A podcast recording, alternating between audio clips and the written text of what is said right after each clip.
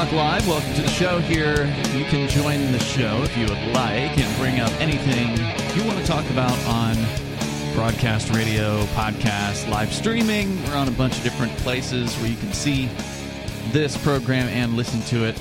Uh, but you can call in at 603 283 6160. That's 603 283 6160. Joining you here in the studio tonight, it's Ian. And Matt. And Bonnie. Of course, you can uh, take control of the airwaves here, as I said. But there's been some news coming out of BRICS. And surprisingly, this hasn't caught much attention. I happened to see a video from RT, Russia Today, reporting on this. BRICS, of course, is the other alliance, uh, sort of economic alliance of big countries out there. So you've got As like opposed to NATO. Um, maybe NATO, but also like the G7. I think is uh, like that's the U.S. It's Canada. It's the J- Japanese. I think Europe, I believe, and then a couple others I'm not thinking of right now. Uh, and then BRICS is Brazil, Russia, India, China, and South Africa. For now, although there's something like two dozen countries that have applied to join BRICS, so there's a big push. Are there from- more on the wait list for BRICS than want to get into G7? I don't know if you can get into G7. I'm not sure what the rules are uh, on that one, Bonnie, but uh, definitely there are a lot of countries that are interested in joining BRICS to push back against the economic dominance of the United States and just generally the Western world. Has anybody ever stopped for a second to think about why the United States became so economically dominant in the first place? Well, it had a lot of freedom for Had a, lot of long freedom. time. Not Maybe- anymore. Yeah, maybe they want to walk away from it a little bit now because the United States isn't as prosperous as it once was because it's so repressed. Yeah, I mean, the crypto stuff alone is going to take us back so many uh, years compared to other countries that aren't cracking down on people who want to do things in the cryptocurrency world. Yeah, that alone. Right. I mean, if you look at that, the opportunity cost on that's astronomical. Like not being able to perform in a marketplace is, you know, that's a loss in itself. It's going to make people a lot more poor than it would if uh, the government just left us alone. Yeah, uh, unfortunately, they are cracking down on crypto here, and some countries are welcoming towards people with crypto. Now, I'm not sure where BRICS is at uh, on crypto. There's always rumors like, oh, BRICS is going to adopt Bitcoin. Well, okay, that hasn't happened. Fat chance. Uh, yeah, like why would central banks want to go in that direction? It doesn't Right. make any sense. I really thought Russia was about to do it when everybody was sanctioning them. Yeah, and that was another thing that kind of got tossed around a little bit, um, but it never really became anything. Uh, Central banks, as long as they exist, are not going to want to get rid of their monopoly uh, on controlling a currency, which is why this news is somewhat surprising coming out of BRICS. And I'll just let RT do the reporting here, but it it's them basically confirming the rumors that they've been working on a gold backed currency oh, that's interesting. for the BRICS countries. The BRICS group is set to introduce a new currency backed by gold, in contrast to the credit backed US dollar, with countries lining up to join the growing initiative. this is from RT. The BRICS countries are planning to introduce a new trading currency which will be backed by gold. More and more countries recently expressed desire to join BRICS. This is coming from the Russian embassy in Kenya making this announcement. That's what they're citing. here. Decision comes a month ahead of scheduled Alliance Summit in Johannesburg, South Africa. 41 countries have since shown their interest in BRICS membership and its new currency implementation. Russia's foreign ministry has 41 countries are interested, so more Wow. than I even had thought. Now, not all of them are going to get in. Are any of them in G7 looking to leave G7 I and doubt go it. into BRICS? Yeah, I don't think you're allowed to leave G7 Hmm. and join BRICS. That would be a And if these are countries that are already socialist leaning and they're probably already third world and haven't discovered why they're third world in the first place, now they're just going to go. It's a it's a it's a philosophy of parasitism to be socialist in the first place, and these governments haven't dis- discovered that the reason they're so bad off is because of that philosophy in the first place, and now they're just trying to do it on a country level with other countries. You got what forty countries that want to join these other kind of wonky, economically wonky states that are slightly bigger. well, they're economically rising, right? Like China is When when you have nowhere to go but up. You can always this say you're true. rising. this is true. Uh, I mean, China is uh, obviously one of the biggest economies there, as well as uh, India, which of course India is going to is predicted to uh, pass China In population. by population this year, become the Oh, I number didn't one most that. populated uh, country on the on the planet. And I mean, see, these are pretty big, regardless of their political systems and the amount of socialism that is present within them. And we know China is still considered a communist state. Uh, China has, in recent decades, less so under the current president or dictator Xi Jinping, but his predecessors were allowing more economic activity to go on in China, and that has raised the standard of living for a lot of people mm-hmm. in that country. So, I mean, there has been, there's no doubt that better products have come out of China in the last few decades. You can still get some crap, no doubt about it, but they're the standards of you know competition and manufacturing seem to have improved there in the last few uh, few decades. So people are being risen out of poverty by even incremental change towards more free markets. We're not talking about free markets, but loosening up restrictions means If I was a world leader, that would scream to me that what I'm doing in the control department is wrong, and Yeah. I should release that control and just let people run their own lives. well that's because you're a liberty-minded person and so of course you're going to think that way. I mean these are well, control they're the ones that, are doing okay. The actual leaders, leaders in these unquote. countries are doing okay. They Mhm. probably know exactly why their countries are poor. And they know it's because of themselves. And I don't know. Do you think they know that? like, how give an aware are example, these like people? Venezuela. How could you not know? That's what I say. How could you not know? Yeah, I Well, you're not starving, and everybody in your country is uh, using money to make baskets. Yeah, you have to wonder about that. I mean, uh, it's easy to attribute evil and malice to these people, and I think that that's it's a fair thing to do. But at the same time, how much of it is true brainwashing? Like you know, when you look at Kim Jong Un, for instance, the uh, roly poly dictator Yeah, Winnie the Pooh, right? And no, no, that's who they call uh, Xi Jinping, the Chinese guy. Oh, Kim Jong Un. Oh, Kim is Jong-un's the Korean from North guy. Korea. Yeah. yeah, the the fat, uh, little well-fed, the, the most well-fed Probably guy. both in He, he's Pooh well Bear fed. shaped. He's well fed, but he doesn't poop. Oh yeah. Oh, right, because he's a god. He's a or god. whatever, right? Um, you know, he's raised in this environment in which his grandfather and his father are considered the the next thing to gods, if not actual gods. And while it's probably true that he's not subjected to the same level of propaganda that the, the people of that country are, and he Who has would be giving him the propaganda? his own family. I so don't know. are they mind washed or are they evil? That's the thing. It's a I- great It question. sounds to me just like that would be propaganda to make people not hate Xi, Xi Jong, whatever his name is, so much. Kim Jong Un. Kim Jong Un. Yeah, I mixed him up with Ping. But yeah, it, it sounds to me like that's propaganda to make it like, don't blame him. Yeah, you should definitely blame him.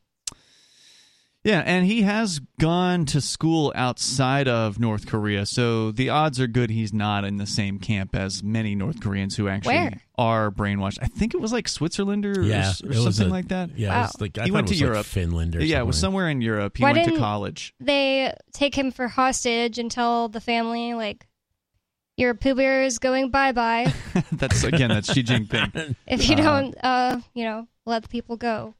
Yeah, I don't know. I mean, it is it's an interesting question. I, as I never to- heard that he left North Korea. he did. It's Yeah, crazy. he went to college uh, in Europe. So Imagine, sorry, just imagine being in his class. Like, wouldn't you Mhm. not be able to not trip him on the way out of his desk every day? beat him up and stuff him into a locker. I don't know Call if it were me, I would want to propagandize. Give him a wedgie. yeah, yeah. I mean, I, I would not literally bully him, but it would just be so weird. Because at that point, he would have just been the privileged son of a dictator. He wouldn't have been the dictator Kim Jong Un at that point. Yeah, you know, when I lived in Ithaca, there was a royal who went to Cornell University there, and he had like he had like a security attaché. Everyone, and it Hmm. wasn't Oh, like one dude. It You was couldn't like, just hang out with him then. no, Yeah. it, it was like eight black Chevy Suburbans that went everywhere he went. Dang. So- I, was- I wonder if they're like not allowed to make like if Kim Jong Un went to Switzerland to go to school. I wonder if he was like forbidden from making friends or whatever. Mhm. Yeah, that's those are all really uh, really interesting questions. But regardless, he probably is aware of a lot of the things that his own countrymen are not aware of and they you know they keep them for instance in North Korea. If you believe the stories, right? Cuz all you can do is believe what people who've escaped from there have to say about it cuz you certainly can't believe the official government press from North Korea. So you just kind of have to anywhere. Yeah, well, of course, but that's all they have uh, in Right. North Korea is the government uh, channels.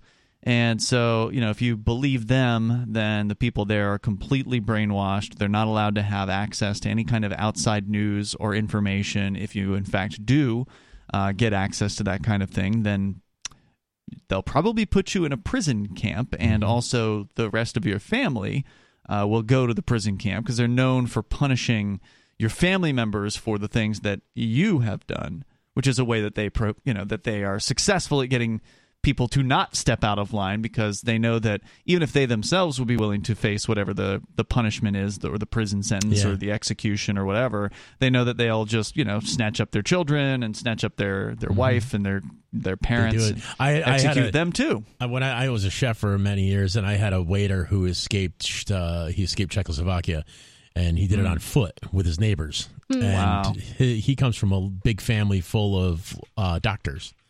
And when he escaped the country with his wife and daughter, um, they forced his entire family to leave their medical practices and put them to work in a shoe factory.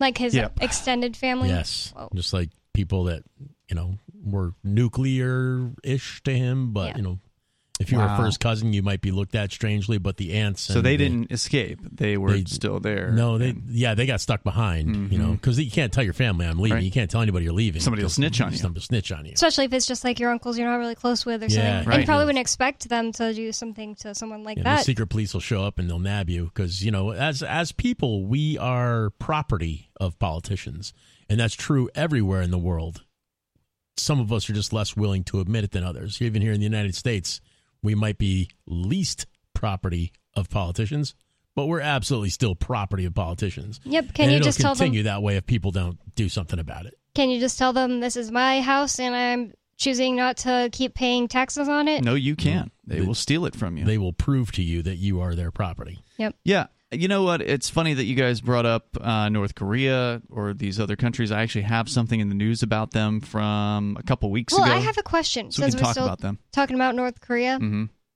I keep seeing this idea floated around that Yeonmi Park, the woman who escaped North Korea, hmm is just like propaganda. What what would be the purpose? I can't even wrap my mind around Propaganda by whom? They keep saying it's propaganda to get us to go to war with China. Hmm. Yeah, I don't know. I, I have definitely heard some people uh, criticizing her in recent weeks or recent months, and I have not followed it directly. But yeah, hasn't she been? Has she been saber rattling for China war? I I I, feel like I might she probably just talks something about how the. Chinese government treated her badly because you, you escape Ch- uh, North Korea, you kind of have to go through China, and lots of women make Yeah. it there, and then that's that's the end because they like get sold into sle- sex slavery and things Correct. like that. So yeah. Or they'll get taken back to North Korea by the Chinese government. I don't know if she's been saying like let's go to war, but it could also be just that I I want to know if either of you had any more insight than I do, but it doesn't sound All like I know about that whole relationship is that traditionally China has looked at North Korea as an annoying kid brother, like a really annoying kid brother, and tries hmm. to stay away from it as much as it can. Hmm. But they are birds of a feather, and that's how it's going to be when you're that close to each other. And it's hard to believe that China is a freer country than North Korea. yeah. I mean, if you get caught by the Chinese government and you're escaping from North Korea, you kind of have to like go. I guess it's across some water and then uh into the mainland of China. Well, if you get caught by the Chinese government, they could send you back. They could. and uh, they they have like why you wouldn't do that if you were you know like this great country that was you know taking you know, I, I have this, I have this like fantasy, and, and I hope it's true. I, ho- I hope it's, I hope there's several dozen people in North Korea that are listening to Free Talk Live on a regular basis on like a clandestine, like shortwave radio or something. you know, That'd be awesome. you know, some shortwave radio from the '50s that they can, you know, power up and. I have no idea if we're on any shortwave stations at this time, but that is a thing that uh, that people have done is dropped radios into North Korea Mm. to allow people to tune into channels from South Korea or Right. the American government or whoever it is that's uh, that's transmitting into the country. Because in North Korea, you can get a radio, but it's locked onto the official state channel. Right. So like you can turn it on, you can turn it off. You can turn it up and down as far as the volume, but there's no tuning dial. I bet they have a permit f- system for it too. Like you need to have it inspected. Get a radio in a permit. while. Yeah, that could be. You know, you can't even listen to it unless it's inspected by a state inspector for hacking. You know, could you imagine being in? I'd, I'd immediately be tearing that apart that radio and trying to take any like blocks out of it and stuff. And yeah, well, that's probably going to land, land you in uh, in a prison if they catch you. On, Can't on you go to one, prison yeah. for listening to K-pop there? Yeah, if you South if you Korean have any kind of South Korean media, you will Oh. be punished. in- Right. in North Korea. I think in North. Korea, the, the the women have like seven hairstyles to choose from, and the men have like three. Yeah, you have something to like that. basically wear the hairstyle of the great leader, Right. Whoa. or or whatever it is he's approved of. How freakish. Yeah, it's crazy. it's a wild. Uh, you know, whenever you start researching North Korea, it's just absolutely a wild. Well, the military thing. does it, right? The U.S. military does that. They bring everybody in the military. They immediately Put 'em on shave the all their same heads and make them all look the same. Yeah, exactly. You take away your individuality. Every time I hear about something that other people don't have the freedom to do and I do, it just makes me like almost cry. Yeah, it would it would be very sad to find out that Yeonmi Park, who has been an ostensible libertarian for some time now, She's I- been to our house, right? no She wasn't the one that went to the CAC to the speak. Keene Activist Center. No, I don't think so. There were some people from Liberty in North Korea that came Oh. here, and they did give a presentation uh, to the libertarians here in Keene, and they also, I think, did one at the the library in Renee town. told me about it. I thought for sure she said that it was Yeonmi Park. Nope, nope. Yeonmi Park was not in that group, but Oh. uh, Renee uh, did meet Yeonmi Park at a libertarian event in Oh. Washington D.C. Maybe that that's what to. I was thinking of. So, uh, like I said, if you know more about what Yeonmi Park has been allegedly saying in regards to a potential invasion of China, I mean, I, that would be a real sad thing to learn about. I have not yet seen the actual uh, evidence for this particular claim, and you know, if you're a libertarian, you shouldn't be rattling the saber for any kind of invasion anywhere. Uh, you should know that that's not going to actually make life better for the people in those countries, and certainly, uh, you know, getting those people out and assisting with those uh, people getting out, I support, which is why I donated on a monthly basis to Liberty in North Korea, which is a group that does just that. That they they find out about people who are you know trying to escape or have escaped, and they provide whatever kind of assistance that they can. So helping the people escape through China, for instance, and get them to South Korea, because that's the challenge: is you have to you have to escape from North Korea into China and then escape from China into South Korea. So it's a really long procedure to get out from, or at least the the standard way of doing things would be to go go that way. I'm, I'm sure there's other ways of doing it that are more risky. For instance, like trying to leave North Korea and just go straight into South Korea without stopping in China probably involves more risk of getting detected Well, they by have the you North know Koreans. like guards at that. What do they call it? The the demilitarized zone. Yeah. Mhm. yeah. You definitely probably cannot easily go through that way. I Um, another word for it too. It's like not ground zero, but something like that. I don't know what that would be. They call it the DMZ, which is DMZ. The, that uh, yeah, that's, that's, what the I'm thinking. shorthand. Demilitarized zone. Correct, oh, yeah. okay.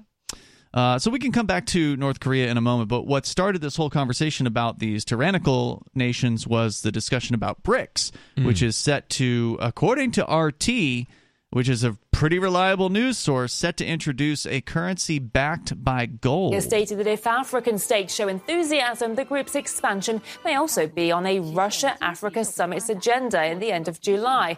As of now, the BRICS group remains comprised of Brazil, Russia, India, China, and South Africa.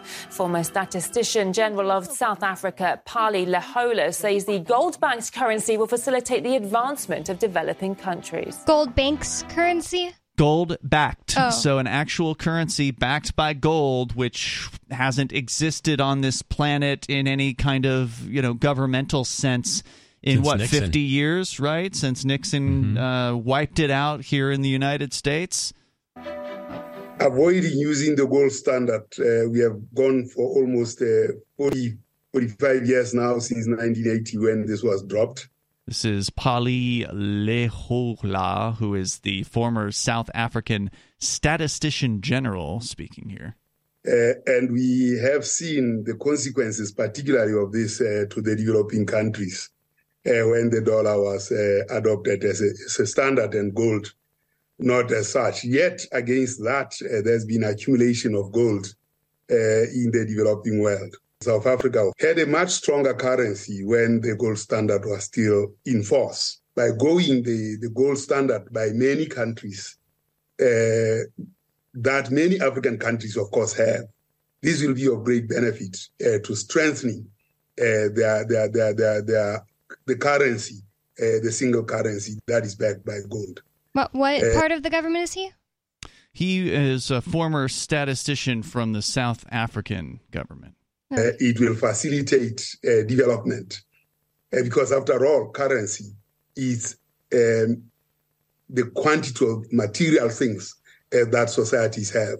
If you use another currency based on material wealth or material things you don't have, it means that uh, you are at the mercy of that of that country, and it's uh, and they will charge commissions and the like.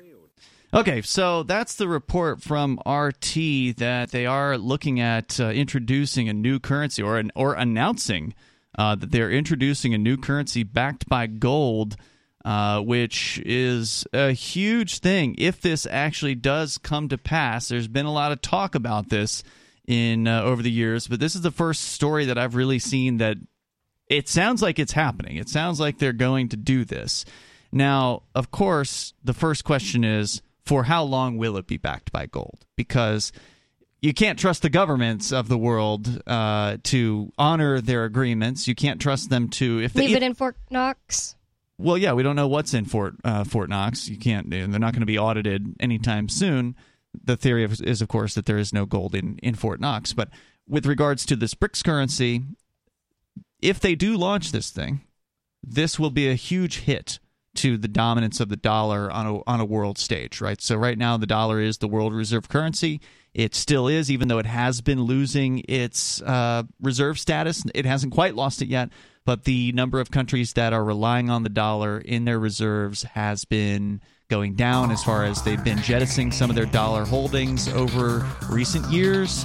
The number, uh, the percentage of central banks that have dollar holdings or at least the uh, the amount of those dollar holdings has been going down, and so there's a good chance that if there's an actual gold-backed currency that is trustworthy, at least for a time, you're going to see a lot more of these countries start to rely on that gold-backed currency people will instead dump of the their dollar. dollar. There's more coming up.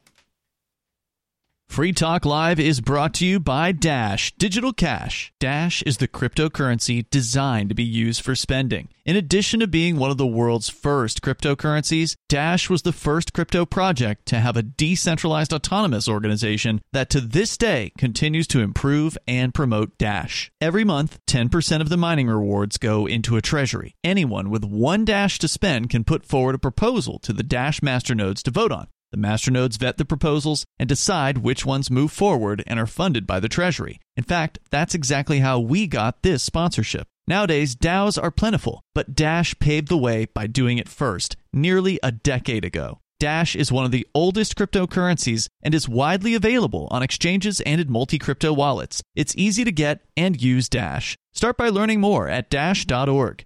Thanks to the Dash DAO for sending us 32 Dash per month to promote Dash on the air. Visit Dash.org to learn about Dash. Dash.org.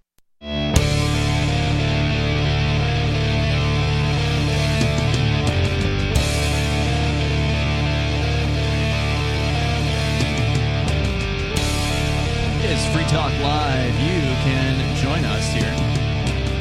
The number is 603 283 6160. We're talking about BRICS.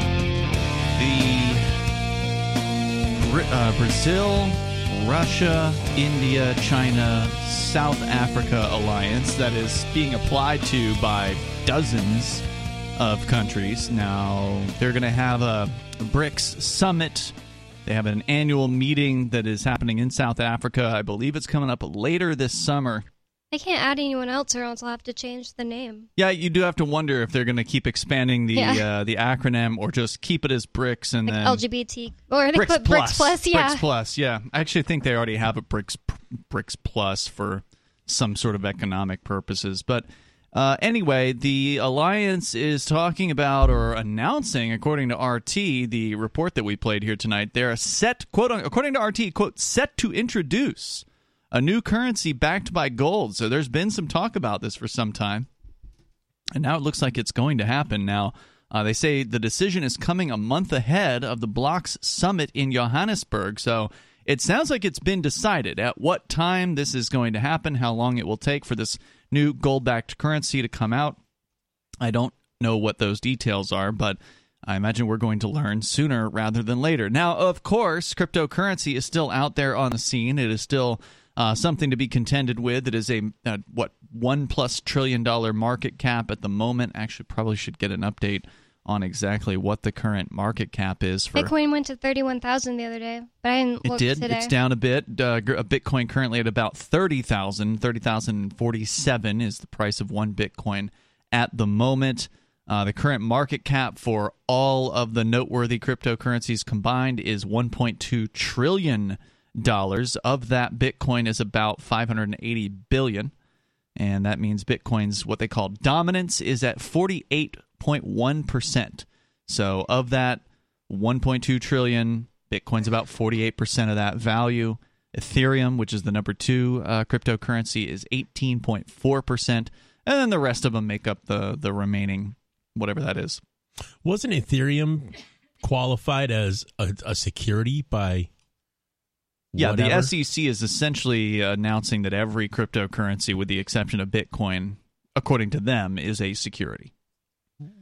I don't understand how they're arriving at that. no, it though. doesn't make any sense, but I mean, that's I, what they're doing. I could see what their what their their argument for proof of stake. If you have a stake in something, then it's a stock, so it's a security. Ethereum is now a proof of stake coin. They they switched from proof of work to proof of stake at some point last year, I think it was. Uh, so they've changed how they, they do their their system. And so, you know, we've been talking a lot about cryptocurrency over the years. You can't trust BRICS to keep their their new currency that they're going to come out with backed by gold. You just can't. You know, at some point, it may be backed by gold in the beginning, and that may be what it takes for them to take down the dollar. But once they take down the dollar and they get their gold backed currency taken on by a bunch of central banks around the, the planet, at what point will they just decide to unback their currency by gold or only half back it by gold or whatever it is that, you know, the next move is going to be? Meanwhile, cryptocurrency is still going to be out there, still going to be attracting new users. and like- it's like you can look right at it instead of wondering. Well, when you say look right at it, you mean you can look at the code. It's uh, Yep. open source. You can check the code out. You can make sure it does what it says it's going to do. And that is definitely true when it comes to Dash, which is digital cash. Dash is a cryptocurrency designed to be used for spending. You look at the top 100 cryptocurrencies out there right now, almost none of them are actually interested in being used as a currency. There are a few and Dash is one of those uh, one of those elite few. In fact, it's been doing this for a very very long time. Dash was not a not only one of the world's first cryptocurrencies, like it's one of the first fifteen cryptocurrencies that has ever existed. Oh, I didn't know that. Uh, Dash was also the first crypto project to have a decentralized autonomous organization that to this day continues to improve and promote Dash. In fact, every month, 10% of the mining rewards from the Dash miners goes into a treasury, and then anybody that has one whole Dash, which right now is only like 35 bucks, I think, for one Dash. I haven't checked the price in a few days, but it's somewhere in that, you know, mid 30s range. If you got one dash, you can put forward a proposal to the dash master nodes. They will vet those proposals. They'll decide which ones move forward. They vote on them. And then they get funded by the Treasury. In fact, that's exactly how we got this sponsorship. That's how the Dash programmers get paid every month to keep improving on Dash. And nowadays, these decentralized autonomous organizations are plentiful. They're all over the place. There's one for Ross Ulbricht, there's one for Julian Assange, there's all kinds of DAOs out there. Dash did it first. They paved the way for DAOs by doing it almost a decade ago at this point. Uh, Dash is one of the oldest cryptos. It's widely available on exchanges and in multi crypto wallets. It's easy to get, it's easy to use Dash, and you can start by learning more at Dash.org. And thanks to the Dash DAO for sending us 32 Dash per month to promote Dash on the air. You can visit Dash.org to learn about Dash. That is Dash.org. What does it mean that there's a DAO for Ross Ulbricht?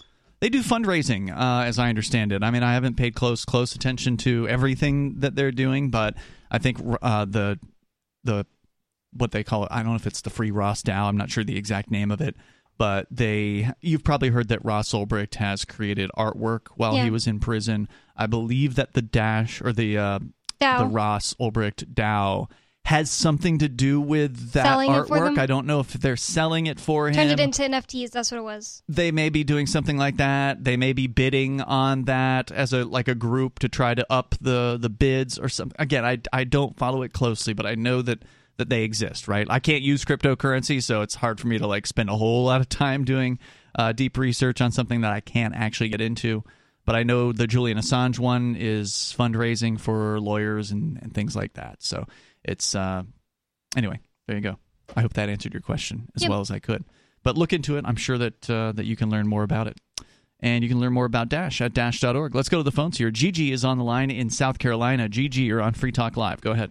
Good evening, everyone. I haven't called the show in for quite a few weeks, Welcome. and there are a few things I would like to get off my chest. Okay. First of all, mega, mega congrats to Nikki on her recent beautiful marriage. She and her husband should only have years of excellent health and He doesn't deserve her, that guy. for one another. I adore that woman. She is sharp and sweet and She didn't bright. hear it. Secondly, Oh, Gigi. Matt is here. Her husband is actually hosting tonight. Uh, Matt, our, our co host, is Hi. Nikki's husband. well, as they say in Hebrew, Matthew, mazel tov. Mazel tov, l'chaim. Thank you. You're so cute. I love your wife. She is smart and always a lady on the phone. Ah, she's all right. yeah, you'll keep her for a while. Yeah, yeah, she does good. Indeed. And All right, Gigi. What else? thing is, I was listening to something so interesting on a radio news program a couple of days ago. I'm a, I'm a news junkie like the captain, and it was quite eye-opening.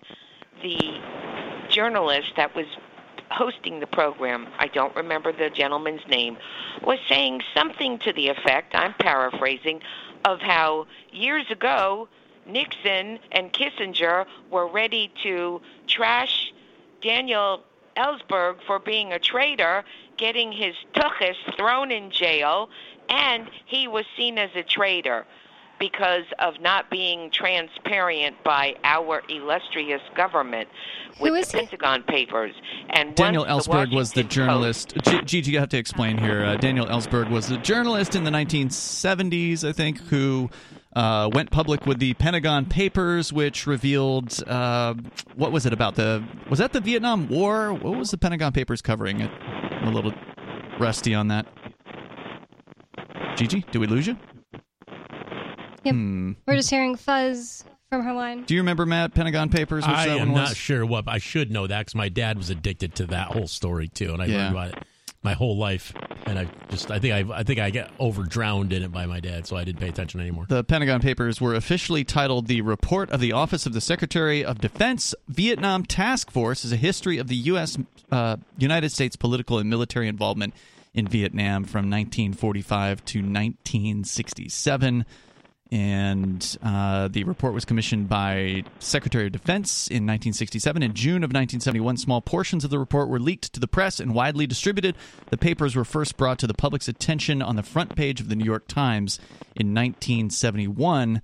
The Nixon administration obtained a restraining order to stop the publication of the papers, but the Times appealed to the Supreme Court, which dissolved the restraining order and allowed their publication. So this was like a, a big reveal uh, and it was Daniel Ellsberg who passed away recently, if I recall correctly. Uh, he had been the sort of the, the main journalist that just kind of the name was on this this release, and he got a lot of uh, attention, both I'm sure negative from the government people and positive. And he got arrested, like Gigi was saying. Uh, I don't know, Gigi. Are you still with us, Gigi? Did we lose you? I think we lost her. I think we still Yeah, lost her. she's gone. Uh, Pentagon Papers revealed the U.S. had secretly enlarged the scope of its actions in the Vietnam War with coastal raids on North Vietnam and Marine Corps attacks, none of which were reported in the mainstream media. For his disclosure of the Pentagon Papers, Ellsberg was initially charged with conspiracy, espionage, and theft of government property.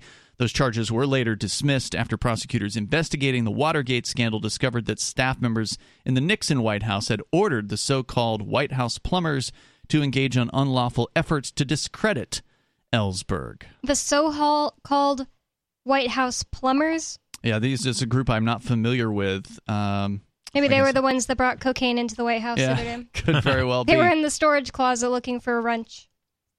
So there you go. That's a little bit about the Pentagon Papers. Let's go to this caller. Caller, you're on Free Talk Live. Go ahead. Again, my house number pooped out on me. Please excuse me. Hi, I'm Gigi. Calling on my husband's cell phone, but I was listening to you. Yeah. Thank you so much for finishing my thought. That's why I adore you because you you think like me. And so now we have another individual, Julian Assange and Edward Snowden, both seen as traitors, just like Daniel Ellsberg was. Mhm. Are we sure. going to learn that in 25 to 50 years they will be seen as heroes for freedom of the press? I hope so. They are. Too late. They already are. Yeah. and I have one more thing I would like to make a comment on, if you would permit me the time. Thank you for the courtesy. Many Sunday nights ago, I was listening to your program, as I generally do with my husband on Sunday evening. We enjoy the program thoroughly. And we especially value how every one of the hosts always permit even when someone is creepy, obnoxious, and rude, their opportunity to voice an opinion, make a statement, or perhaps a combination thereof. You guys uphold that principle big time. More power to all of you. Mm-hmm. However, it has been my experience listening to the program on Sunday nights in particular. And this happened to have been when Nikki and Matthew were not present because they were on their honeymoon, and Aria, a lovely, intelligent, highly articulate lady, was substituting that night and talking about different elements of the festival that occurred hmm. and how wonderful it was to hear all of that that she was outlining for us listeners. Once again, Mr. Olson from New Mexico called in, and in my opinion, this is just one lady's opinion, his vocabulary and his choice of verbiage was vulgar, ungentlemanlike, and nothing to contribute whatsoever Mm. making comments about Aria, why don't you, I'm paraphrasing Mr. Olson, why don't you remove your top and bra and do the show, do the broadcast topless? Oh wow. I got to tell you, everybody, that does not contribute to anything productive. I think you would agree, but I understand how you. It's worth pointing out that Aria has done the show topless a number of times, but yes, certainly his call Right, but uh, for was uncalled to for. say that is so unnecessary. Yeah. If Aria wants to do that, let it be Aria's individual choice. I Right on. agree. Thank you, Gigi, for the call tonight. And by the way, if you want to write to Aria, uh, she has an address posted over at her website, which is Aria DiMezzo. That's spelled A R I A D I M E Z Z O dot com. She's in federal prison at the moment.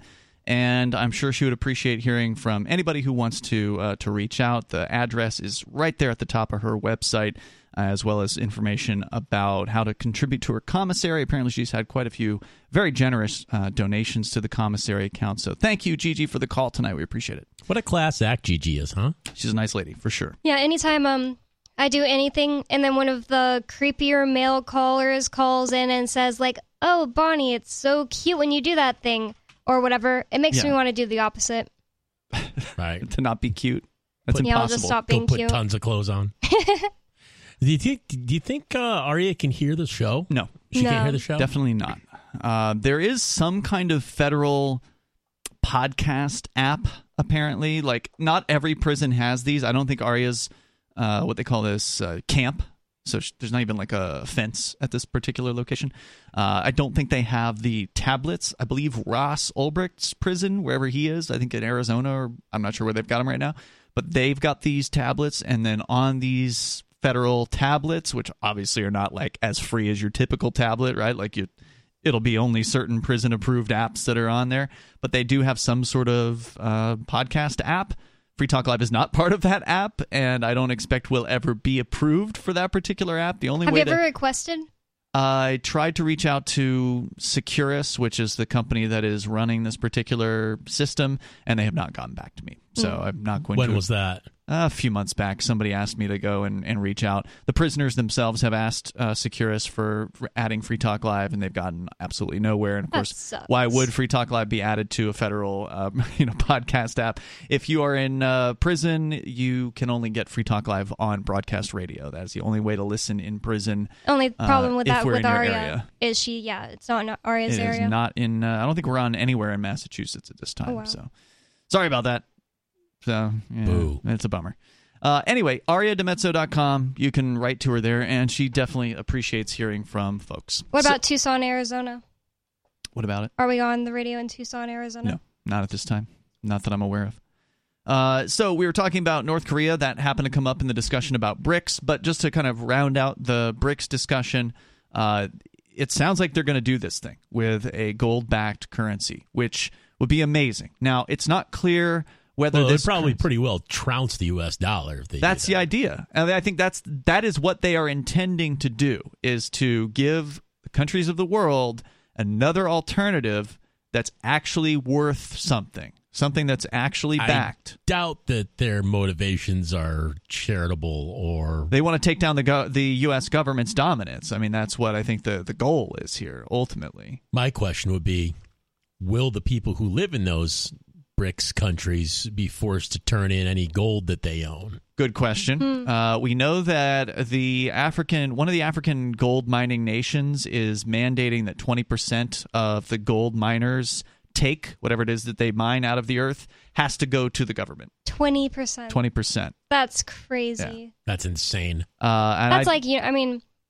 we get taxed more than that, but it's so in your face that that's like straight up just obvious it's just that's of course that's what it is. That's where you're mining, you're mining, you're mining, you back every available dump truck up to the mine and you take all that mud wash that's not gold and you take 20% of that and you mm. dump it at the footsteps of the Capitol building in that country. Now, what's not clear yet about this particular BRICS gold backed currency is will this currency just be for the use of governments? Meaning that is it going to be for like governmental trading between one another, governmental, uh, you know, we're going to buy your. Uh, your currency and hold it as an asset on the central bank, right? Like that kind of thing.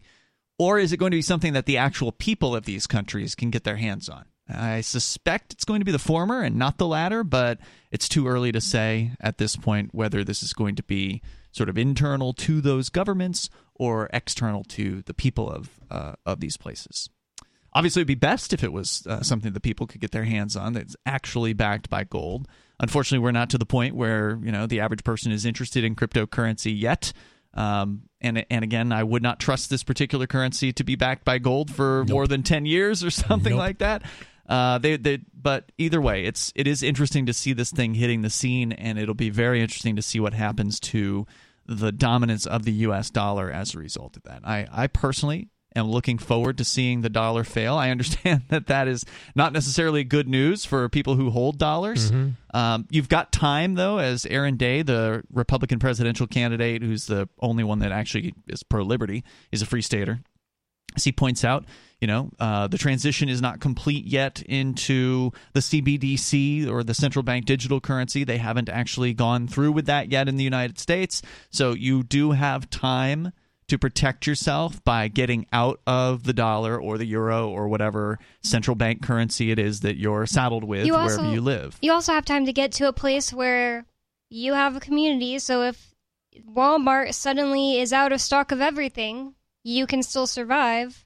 You shouldn't live in a place where you don't know any of your neighbors and stuff like that. That's good, adv- uh, good advice as well, Bonnie. If you are a libertarian, you ought to get to New Hampshire. That is the uh, some are calling it the libertarian homeland. Uh, this is a place where you can actually have a community of freedom-minded people that you can do trades with in gold, that you can do trades with in in cryptocurrency.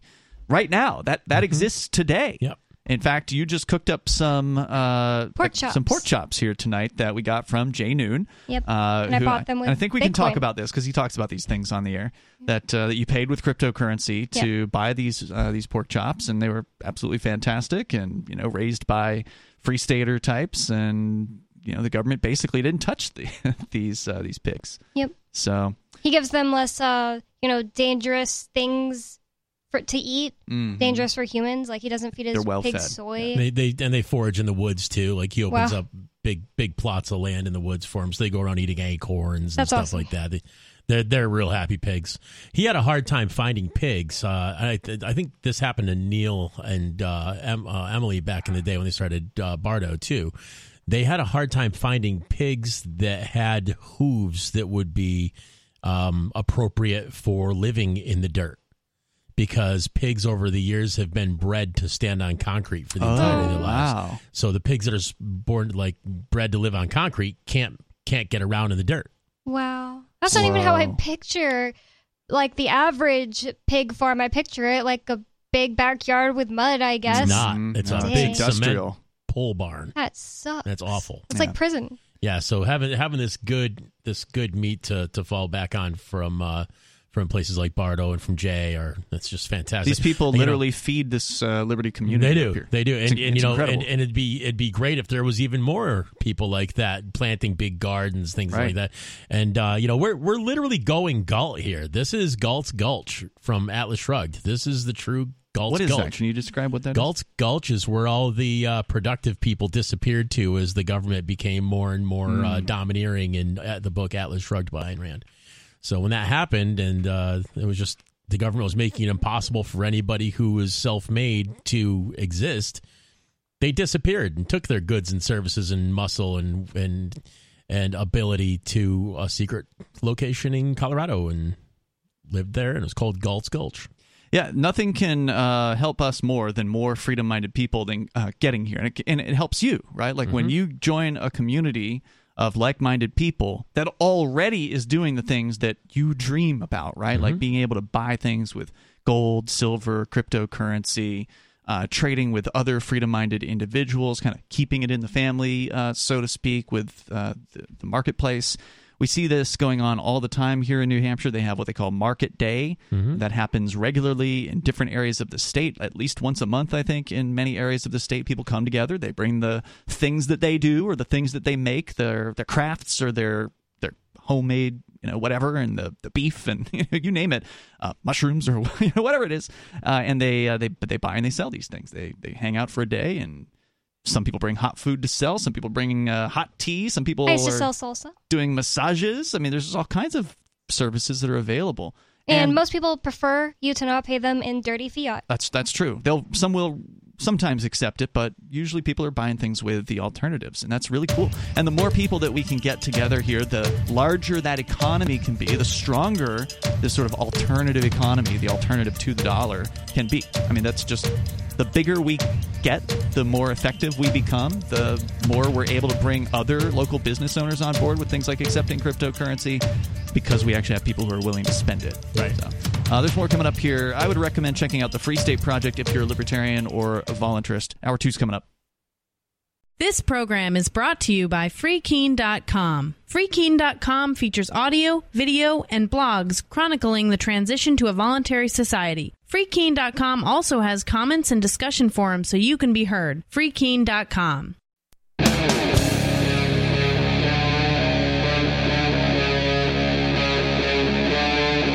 Free Talk Live.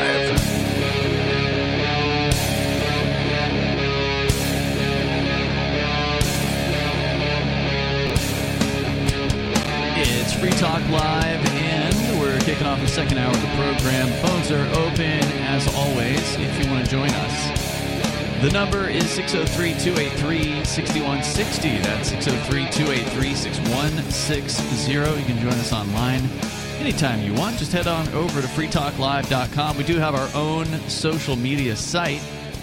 Apparently, in the news today, there's some talk about Elon Musk suing Meta, the company formerly known as Facebook.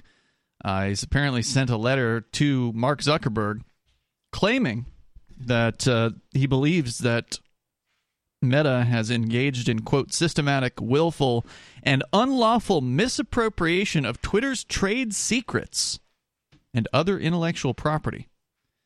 Now, I don't know if there's any basis for this because, like, what is it that Twitter does that's so special, right? Like it's just a social media platform where you post microblogs, as I think they're called, and you can share them. I mean, uh, essentially, Mastodon does the exact same thing. And I suspect Twitter isn't suing Mastodon because Mastodon barely exists as an organization. You know, it's just an open source project whereas obviously Meta has billions and billions of dollars. So I, I, presume that's what's going on here. If you want to try out Mastodon, we do have our own server. You can go to social.freetalklive.com. You can sign up there. And unlike uh, Meta and Twitter, we don't have any kind of real serious rules on what you can and can't post. There are a couple rules. One of them is we don't want spam. So there's actually a question that you have to ask or that you have to answer to get into the server, which just simply asks you, you know, why are you here? How, how did you find us? Why are you here? That kind of thing. And uh, if you give an answer that makes you sound like a human being instead of a spam bot, then you'll get in. Uh, the only other rule is no, uh, no no snitching. If you don't like what somebody says, then just leave them alone and hit the block button. Don't report their post to us. We don't care if you don't like it. Uh, because you know, you're free to post your opinions over at social.freetalklive.com. Let's go to your phone calls here. Pete is in Iowa. You're on Free Talk Live. Go ahead, Pete. Hey, how's it going? What's on your mind? So, I was calling today just to talk about the uh, pork chops that Bonnie had made, and I wanted to launch the first meme coin on Dash uh, Digital Cash Network. I don't think you can do that, at least not that I'm aware. I'm pretty sure Dash doesn't have uh, tokens. I know, so it doesn't have an EVM capability to launch a token on it. No, as, so I, I guess it wouldn't, as far as I know, it does so not have that. Hmm? So, so, I did misspeak. It wouldn't be on the actual Dash network, but it would be in a liquidity pool paired to Dash. Okay. So directly support it. Okay. So what are you going to call it? Bonnie's Pork Chops Free Talk Live. All right. Well, you know, let us know when it uh, when it gets listed on CoinGecko or Coin Market yeah. Cap. I'll get it on there ASAP, and I'll call you guys back. I look forward to it. Thanks, Pete. Thanks for the call tonight.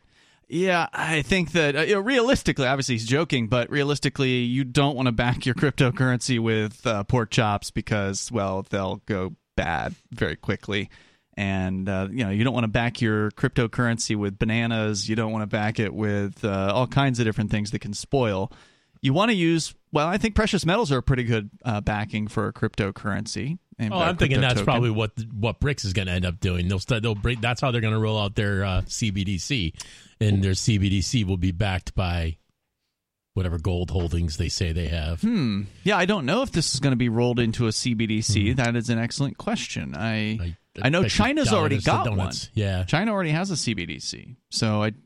That's what makes me think that this is not going to be for the people. This, uh, for, those just tuning in, we're talking about the BRICS gold-backed currency project that apparently is moving forward to some extent. We don't know when and where this is going to happen, but I don't think China is going to allow its people to get their hands on a, an sure actual gold backed no currency. So that's why I suspect that this is just going to be for nation states. Yeah, government should be powerful, people should be powerless. This is what they believe. Yep. Yeah. Uh, so it's Ian, Matt, and Bonnie here in the studio tonight. Let's talk to Ricky. He's in the Commonwealth of Pennsylvania. Go ahead, Ricky. Thank you there, brother Ian. Brother Matt, pleasure to meet you. Nice What's on your mind tonight? Go ahead. Well, Miss Bonnie, good evening. Hello. Well, you know, hey, you know, I was thinking about this, and you read my mind kind of, because I'm sitting here, I'm thinking about this, and I told, I did say it on the air that la- that last week's show, that this week's show with Miss Bonnie as host would be better, and it was. And I have a couple observations, if I may. Thank you. Now, of that night, you know, the only regular callers that called was me could do actually had a tie into my call, and Sarah, who did whatever she did. Hmm. the regulars are gone. You know what I say? Good. Because I tell you what was there a bunch of new, fresh callers. Now, I have serious issue with one of the regulars. I don't think I'm even going to dignify his name, but he had certain comments to make to the captain concerning Miss Bynum. He's out of line. I think there's something funny going on with this, and you don't need these quote regular callers because I think. oh no, I agree. I, I, totally agree, and I, I definitely scaring people off. I definitely appreciate it when we get new callers uh, or unregular, you know, irregular callers or yeah, whatever, people I, that I we don't forgot hear his name, but often. I liked that guy from Utah yesterday. Just kind of going off on some of the conspiracy type things he Plus, it was in. cool the guy that didn't even know where you guys were at. Well, I mean, know? if you're new to the show, you don't necessarily Yeah, no know. right? Yeah. Well, I did want to say that, and you know, I I don't I don't screw it. I don't like major pain. I really don't. I don't like it for a million reasons. I'm not going to get in tonight. It's going to come, but you don't need him. He Now, said something bad about me to Captain. He, he actually he did, if I remember correctly. It was Captain was on. I only caught All part right, of now it. it sounds like we got ourselves a collar beef here. Collar beef. Well, no, he was just really he was angry, and he was saying.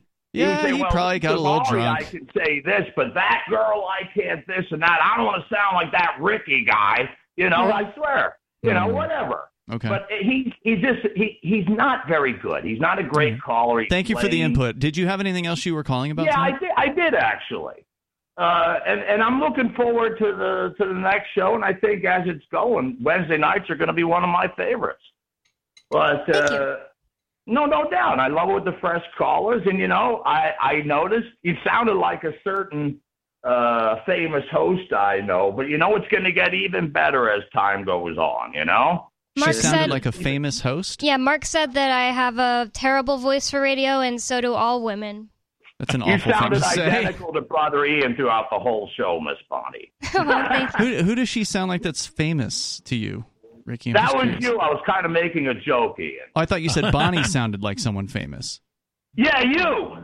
Oh, Oh. okay. Uh, no, I don't think No, so. here's the one comment I want to make. That being said, you know, I did. I was listening, and you know, I wanted to say thank you to you, Miss Bonnie, for being respectful the past two nights uh, when you announced me. But if I used the word cute and that sounded like creepy, it wasn't meant that way. It was meant very affectionately.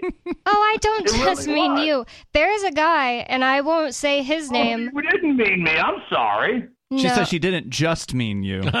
Well, Great. okay. Well, if you keep calling me Ricky from the Commonwealth, I'll love you for it. Hopefully that's all All right. right. But go ahead.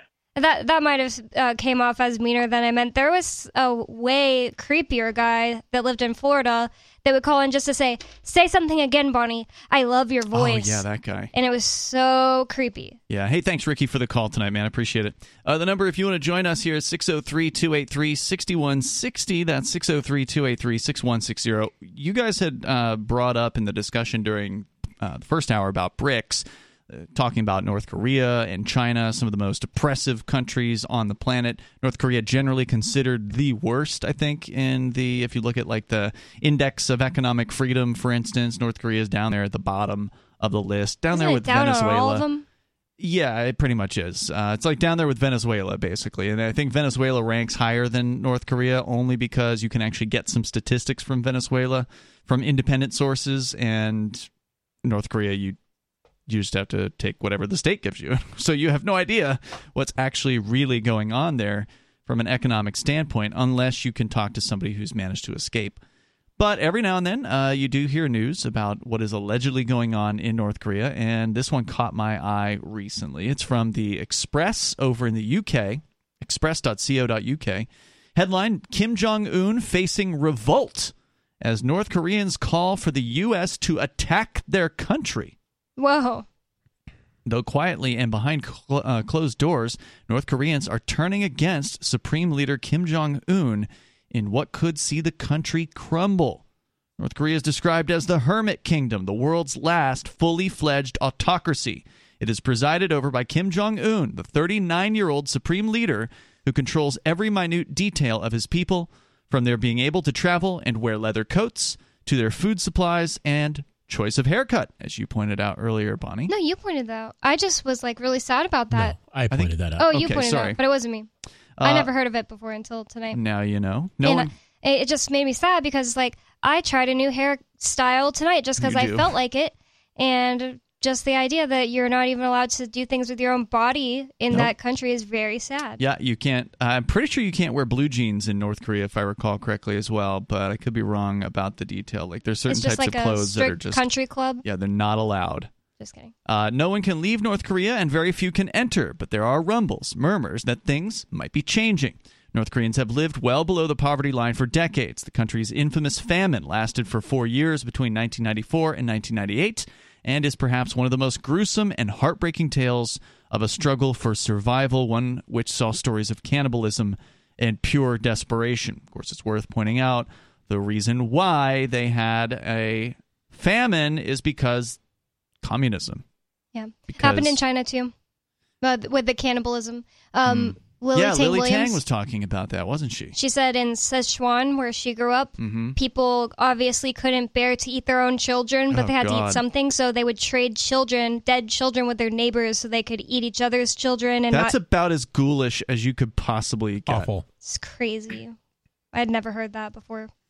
So, yeah, communism fails. It fails every time. And it usually fails in a spectacularly disastrous manner of just unending destruction and death. And it's not the politicians that are going to pay the price unless you're Ceausescu. Yeah, no, they, they eat well, typically. Yeah, they eat well. Uh, Ceaus- the Ceausescu success story was a beautiful one. What is that? Uh, they, they dragged him and his wife out in front of a brick wall and they just shot him to death. And Who did? The, the, the military, actually. Is this Russia? This is Romania. Oh, okay. Yeah. So you can talk to uh, Virgil about that one if you ever run into him. So he him. was the, what, president or something? Yes, yeah, he was the communist dictator of Romania for decades. Was it a coup? Was it a all military fell, coup? Yeah, when it all fell apart, there they famously were. It was Hmm. all videoed for the world to see. They dragged those, him and his wife out in Wow. their fur coats and their opulence, and they dragged Hmm. him out into the streets and just cut him down. Like five or six guys. Just gave him Until then, though, he ate really well. I oh bet. yeah, he was. He, he he died with a full belly, no doubt. The uh, country is at a turning point. Its economy continues to shrink, shortages of crucial items are growing, and the population is no longer entirely ignorant of the outside world thanks to the advent of the internet and social media, despite those things being controlled by the state. And of course, as you know, that you know we've talked about people smuggling drugs into prisons here in the United States, right? That's a possibility. It, it happens all the time. You can get drugs in prison. It shows the futility of the war on drugs, right? Like if the point being, if you can't stop drugs from getting into your own high security, uh, maximum security prisons, then how could you ever expect to stop drugs from getting in People's houses to the rest of the the country? Yeah. Uh, and so same thing's true in North Korea. You just have to think of North Korea as the prison, right? So there's barbed wire and there's guard posts and there's you're literally living in a prison Mhm. country. You can't just leave it. And in order to get things in from the outside, you do what the prisoners do. You smuggle those things in. And luckily now you can smuggle flash drives in places where the sun don't shine Right. if you need to.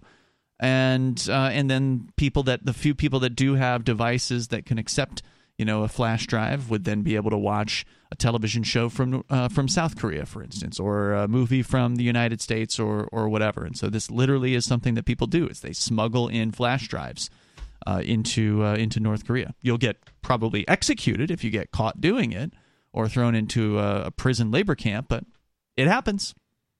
So, uh, so there are increased efforts by neighbors to expose their former compatriots to life outside. In 2020, North Korea further cut itself uh, off from the world after the beginning of the coronavirus pandemic.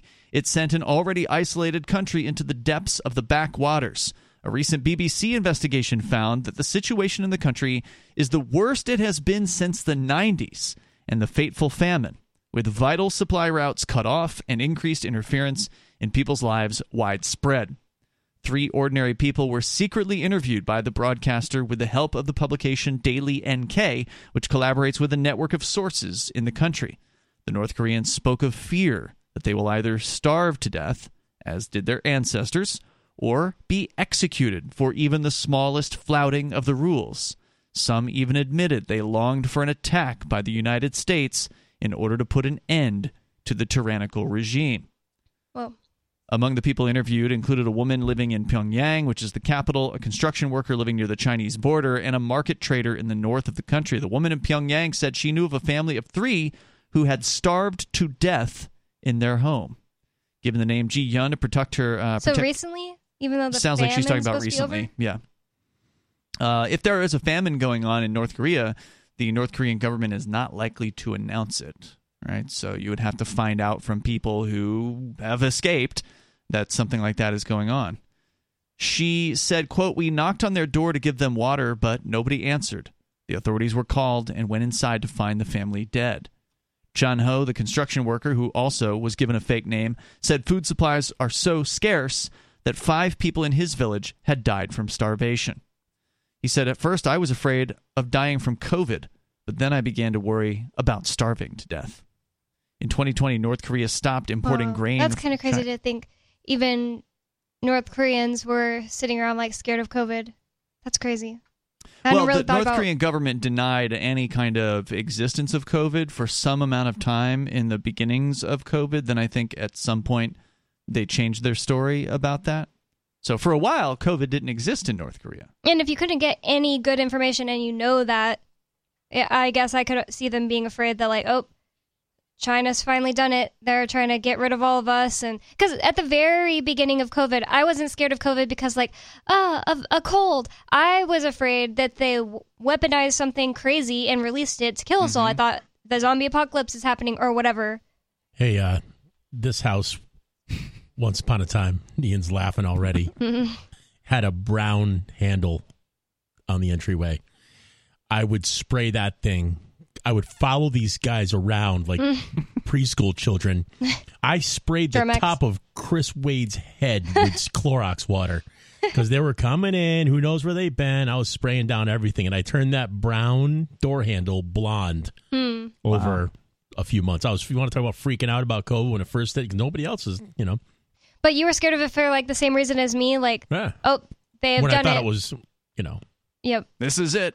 I thought that yeah, this was it. Like all the Well, they had all those videos make. from China. You remember all those fake ass videos of people Yes. like keeling over, Mhm. which was Surprisingly, probably just straight up saw those. propaganda, right? Probably.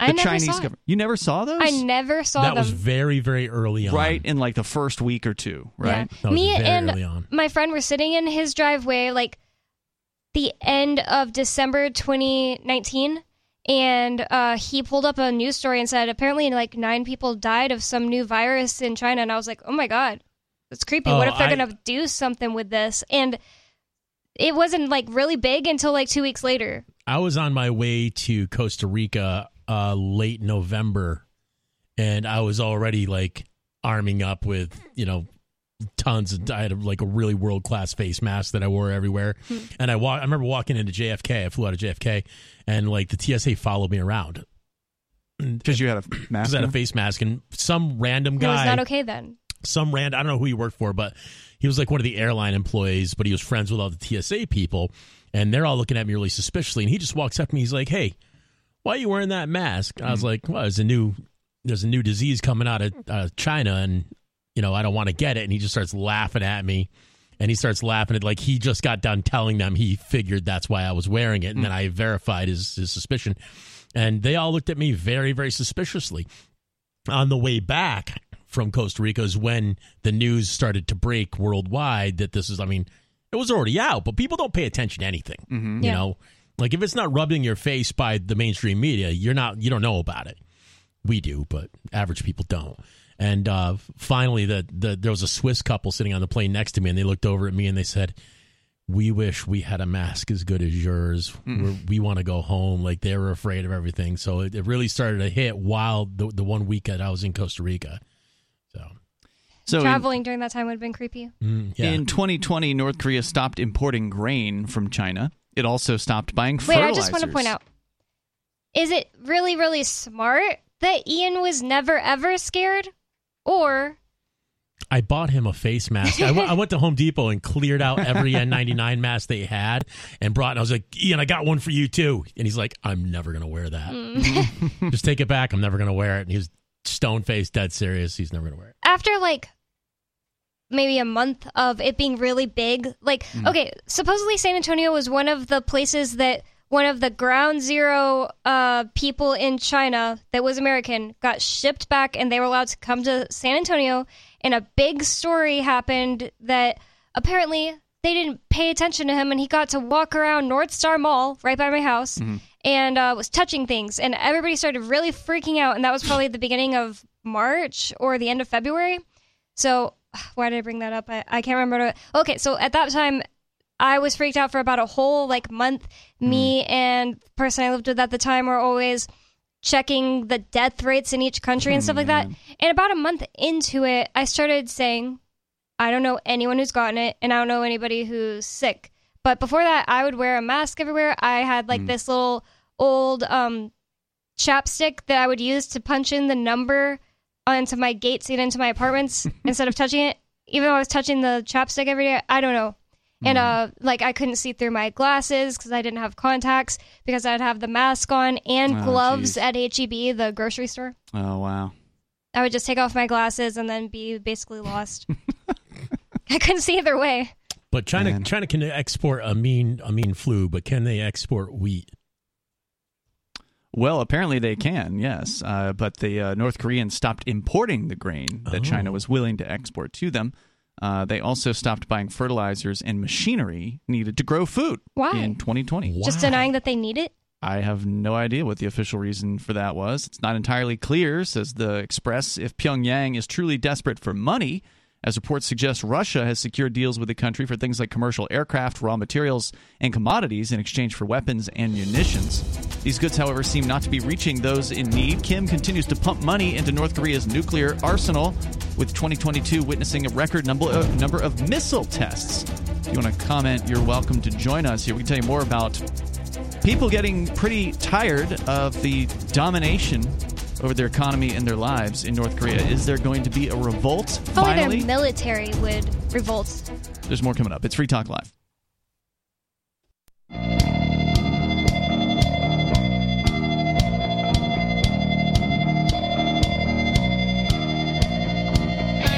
It's Free Talk Live, and show if you want. The number is 603 283 6160. We're talking about the latest from North Korea. We haven't done a North Korea story here on Free Talk Live in some time. And the claim because that's all you get really in North Korea is just people making claims. Uh, it's hard to get any real evidence of what's actually going on. There's a pu- purported potential revolt that may be brewing behind closed doors in North Korea. They say Kim Jong Un may be facing a revolt as some North Koreans are calling for the United States to attack their country in order to liberate them, I suppose.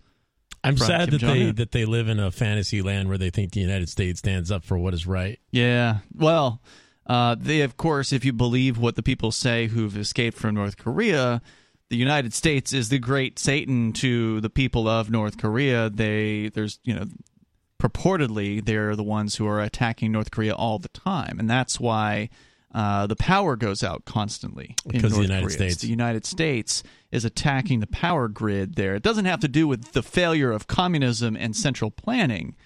It's the United States government who is sending in, you know, attack squads and bombing or whatever it is that they're doing. This in the power interview, those interviews with those people saying that they hope that the United States attacks, kind of shows that maybe most of them don't believe that, or a lot of them at least don't believe that because Well, they were yeah. like, "We wish the United States would attack," and It is a good question of how many of the North Koreans believe what the government says, and that's another thing that it's really hard to get a handle on because you can't just go down into the streets of North Korea and ask people questions, right? Because they're not allowed to tell you the truth. how did those interviews come out? Uh, secretly, they were the BBC had contact with uh, what's the organization NK Daily NK, which is a publication that reports on North Korea using underground correspondents who are in North Korea.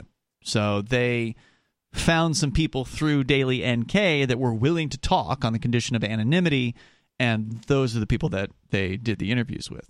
But you can't just go onto the streets with a clipboard and Yeah. a you Take know a survey. pretty lady and ask people a bunch of questions about you know what's life like how how you liking Kim Jong Un you know you, you can't do that stuff because if you tried it you would just be lied to by people. So you may be talking to individuals who do not believe the government do not trust Kim Jong Un want to see an end to the regime but if they say anything like that then they could be rounded up and put into a death camp. So it's like they're going to tell you what you if you were able to ask those questions they would just simply tell you whatever the official government line is.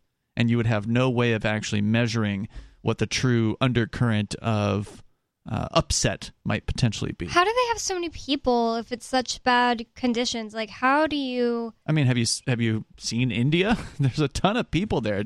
The human Do they have animal is fairly though? resilient. There are people in India whose job it is to go down into manholes, blind, with no light, into raw sewage. Oh God! To unclog these giant drains, and that is their job. And they hold their breath while under not water, but raw sewage They, like, until swim they under? uh, and Oh, they God. swim down in there, and then they swim back up out of the manhole God. cover, and that is their job human animal resilience is right. Yeah. They will do whatever it takes to stay alive. Humans are really dangerous monkeys.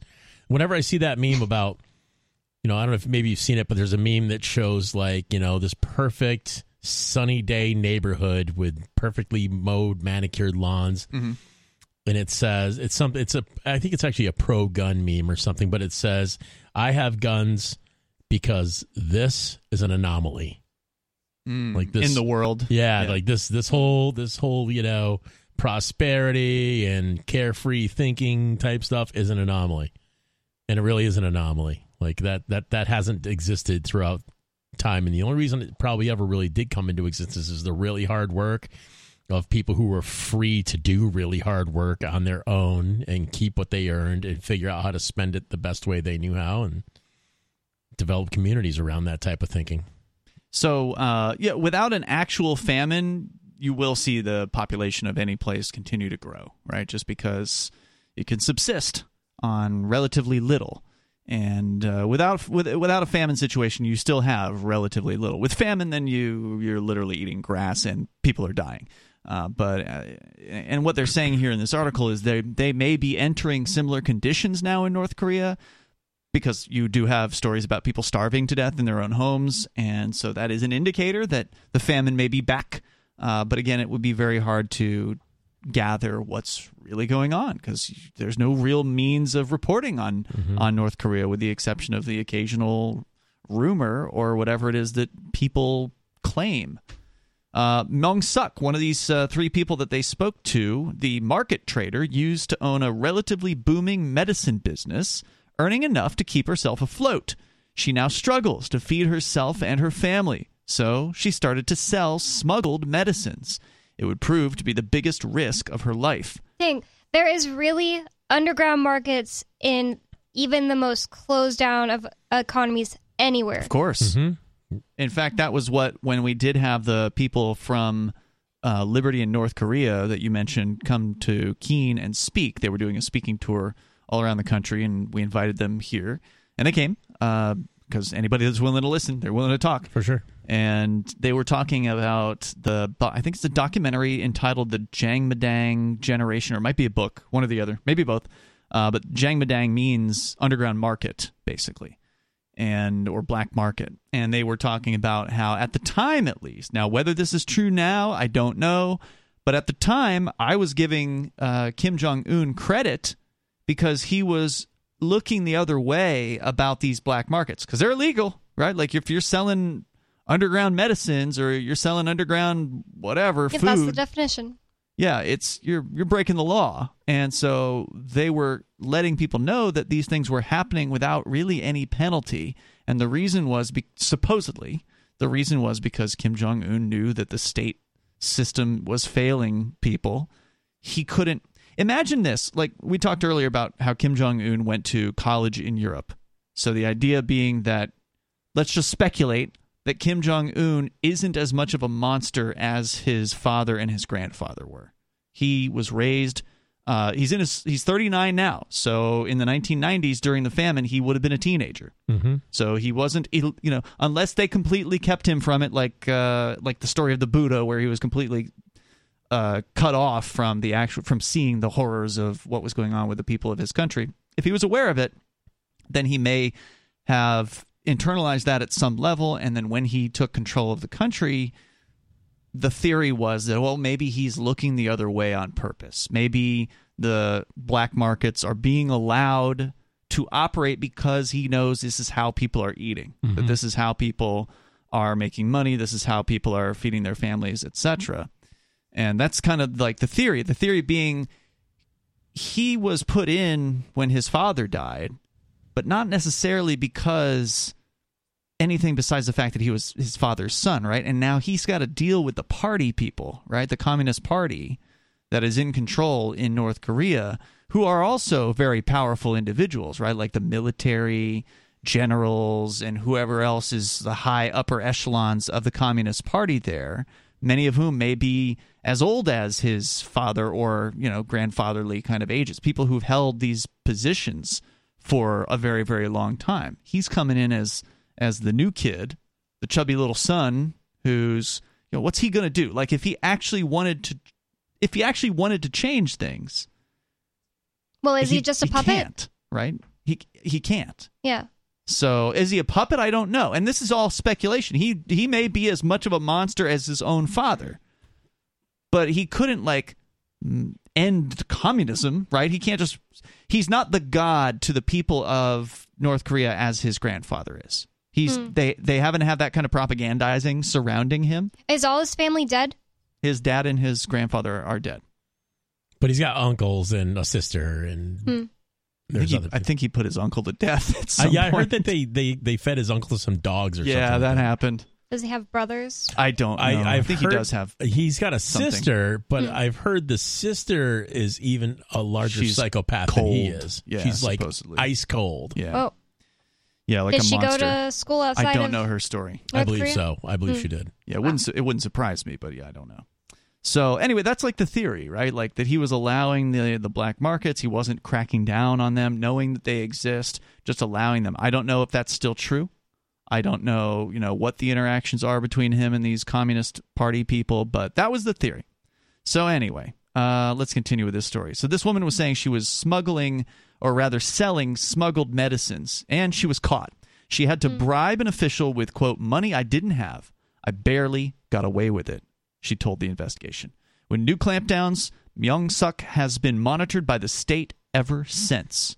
In what is a blunt yet risky admission, Chan Ho, the construction worker, blamed the international community for not challenging Kim, going as far as to say he wished the United States would attack his country.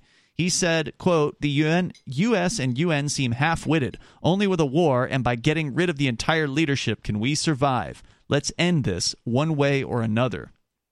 Myung Suk agreed, saying if there was a war, people would turn their backs on our government. That's the reality. That's not how good revolutions Yeah. occurred, though. I They Come from the outside, you mean? It's Yeah. never going to happen from the outside. I mean, in the in the in the American Revolution, the French kicked in because the the French had a vested interest, right? They Mm-hmm. they also they hated Britain with a passion, so it was easy for Ben Franklin to approach the French and say, "Hey, we can use a little backup on this if you don't mind." So they ran static. You know, the French ran static for the for the U.S. the the, the American irregulars. did they actually fight on the American land with us? Yeah. Yep. Wow. Yeah, there were there were French legions, and uh, I mean, there's a there's a there's places all over the Northeast called you know named after French generals and stuff like that. In New York, we have uh, within ten miles of each other, we have Fayetteville and Lafayette, which are named after the Marquis de Lafayette, of Lafayette, who Those are committed a huge huge battalion of troops to uh, to to fight the revolution with the Americans. So So think about the mentality, and you're. I think you're right about this. Like it has to be up to the people to get rid of these Mhm. Control freaks. Yeah, not trying to be mean to him, but it's a little um, irresponsible to be like, "Well, you guys are stupid. Hurry up and bomb us." yeah, but you got to think they've also been raised as children their entire Yeah. lives. Yes, that was the point I was going to make. Think about the mindset of the average North Korean who has been propagandized heavier probably than any other people on the planet. They are so dependent, Mhm. right, on the the status quo. Americans are too. I was saying that's coming from us Americans. That is, that is. These guys are probably worse off. I mean, they're so dependent and so afraid. I mean, Americans are afraid too, but they don't really realize it, right? Like they know they're paying taxes, but they don't really know, like, they haven't really thought really hard about what's going to happen if Well, they don't. it's a Which is really the sad- problem. It's a sad situation when somebody does know, they figure that out, Mm-hmm. they start to get a little fired up, but then they like have kids or have something else in their life that they care about, and then they suddenly become really scared, and then they pull Yes. back from all of that. I want to know how bad it has to get before the average person finally takes stock and said, "There's no one coming. It's Mm-hmm. up to us." It's Yeah. up to me. I don't know if that'll ever happen in North Korea because the people there are so afraid. Remember, there's punishment for you and your family if you get caught working Right. against the government. And so it's not just it would be one thing if you were just putting your ass on the line. And it's a whole other thing when you're will- if you were willing to take the risk and then you think, "Oh wait, they're going to kill my children. They're Right. going to kill my grandmother. They're going to abduct my my my family. They're, They're going going to erase torture my them. family Yeah. name. They're And going to torture torture them. them. They're going to put them in a prison camp at best. They may kill them. The best case scenario is they'll go to a hard labor prison I think the camp. best would be just being killed Yep. The Well, best would yeah. be killed. That's a, that's a good would be being point. killed. instead of Yeah. like starving is a terrible way to die. Well, they did say that you can pick uh, bits of corn out of fecal matter at the prison camp in order to sustain yourself if you're really hungry. Oh my god. Uh, that's what some people have reported who've managed to get out of these places. So, so you can understand why somebody would say to themselves, "Well, I sure do hope someone else comes in and solves our problem for us," because they are living in a state of fear that we can't even imagine. Right? Like it is hard to really in, i imagine what to to empathize with that person because as bad as we've got it, it ain't that bad by by comparison here. And I say that as somebody who's under federal lock and key, basically yeah. under uh, bail conditions.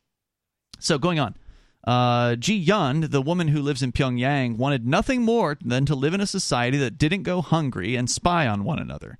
Governments around the world have done little in the way of communicating with Kim. The most progress was made under former President Donald Trump when he visited the demilitarized zone in 2019, in the process becoming the first sitting president to enter North Korea. We talked a lot about that here on Free Talk Live when it happened because it really was a momentous uh, kind of occasion. Donald Trump deserves, I think, a lot of credit for trying to make some inroads there. He was making friends with Saudi Arabia, North Korea, and Yeah, Russia. it was an epic move on his part. It was a really memorable thing. Yeah, unfortunately, it didn't end up panning out in the long run. They didn't end up ending the the Korean War officially, which was what they were supposedly working towards. And, and of course, Trump's out of office at this point. Maybe he'll rekindle that when if he gets reelected. But anyway, uh, while many at the time believed it could be a moment, the North Koreans were granted greater freedoms. Others clim- uh, simply claimed it was a PR stunt for Trump that bore little for the country's people. The visit was fleeting, and no progress was made in its aftermath. North Korea has few, if any, allies. It has ties to 164 independent states, but China is recognized as perhaps its only real and sig- significant partner, as the pair share an 840 mile long border. Even then, many say China only puts up with North Korea rather than encourages it. Wang Chenjun and Richard McGregor, writing for The Interpreter, said a combination of China's desire for peace and stability, tensions with the U.S. and Taiwan, the uncertainty of South Korea's position, and competition with Washington are all factors Beijing considers when propping up the Hermit Kingdom. Sokeel Park, who represents the Liberty in North Korea group, Link, which I mentioned earlier, which supports North Korean escapees, said there is, quote, a devastating tragedy unfolding in the country. For now, North Koreans struggle to survive the day to day, unable to look to the future. So uh, I wouldn't say there was a whole lot in that particular story about a revolt under uh, Kim Jong Un, but I hope that they have something. I hope something happens for these North people. Korea seems like a, a, a social experiment of epic proportions to find out how far into just being a kept animal human beings can be. Mm-hmm. You see every once in a while these dogs that are so emaciated, they're tied up to a stick and they just they could bite their owner. They could bite and kill and eat their owner and get a nice fat meal, but they won't. Mm-hmm. And I'm wondering if this is just a test to see how far the human animal can be pushed on a broad scale. Because that's all North Korea is. That's, what I was thinking about, like the Chinese lockdowns. It was so irrational. It was they like were the end of welding COVID. people into their buildings. Mm-hmm. It was and like- then the b- buildings would catch on fire. Yep. People would get COVID, and not that many people were dying. There, it obviously, I mean, first layer, it obviously wasn't to stop the spread of COVID, and they didn't really believe that. I, I think that it was, you know, like an experiment, like you're saying, or just a, a way to scare people so bad into not, you know, this is what we can do, and we'll do it again, type of thing. In other North Korean news, apparently, according to Fox News, in a story published yesterday, uh, North Korean citizens are now going maskless in large groups, indicating the country has rolled back their intense COVID 19 restrictions. Dang. So Does the- now. Yeah, their blanket mask requirements have been ended as of the beginning of July. So, eh, Whoa. a little bit of good news. 2023, right? Yeah, that's right. Well, I mean, the U.S. federal government just ended its state of emergency, didn't they, uh, within the last few months Yeah. on COVID 19? So, anyway, if you want to comment on North Korea, by all means, feel free to weigh in here. I've always found it to be just. You know, fascinating like a train wreck is uh, is fascinating. You you know you have to look. Uh, it's absolutely just horrifying the things that have allegedly gone on over there. I've read uh, some books, uh, at least one book about it while I was in, I think it was while I was in jail.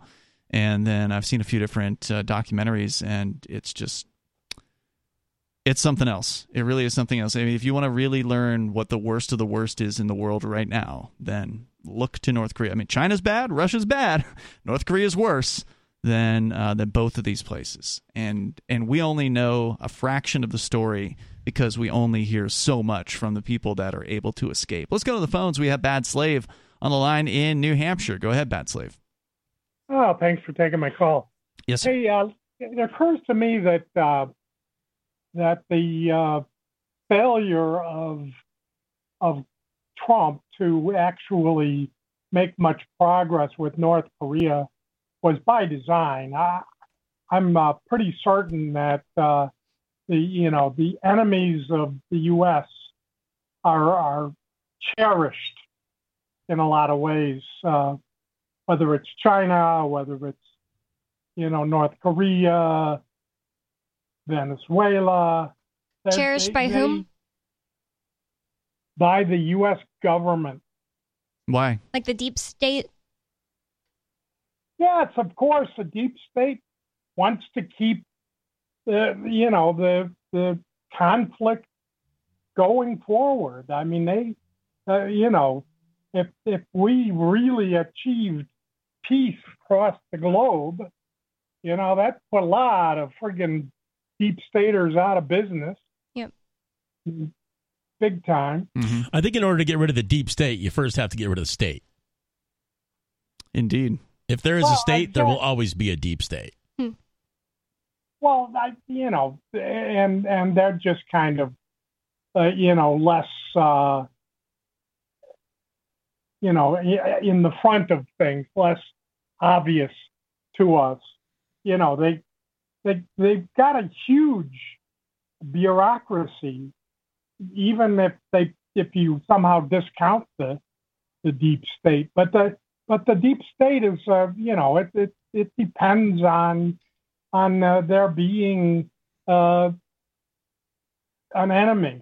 What I really think that the deep state is are master psychologists, like people who know how the human brain works, and they aren't afraid of get uh, running out of power because they know that as soon as something starts to happen, they know how to spin the situation on the media or, you know, what propaganda to put out, what situation to make seem like it's happening to twist everyone's minds about what's happening and uh, make people right now it's just like ignore it or if something big was happening like a mutiny in north korea they'd start operation like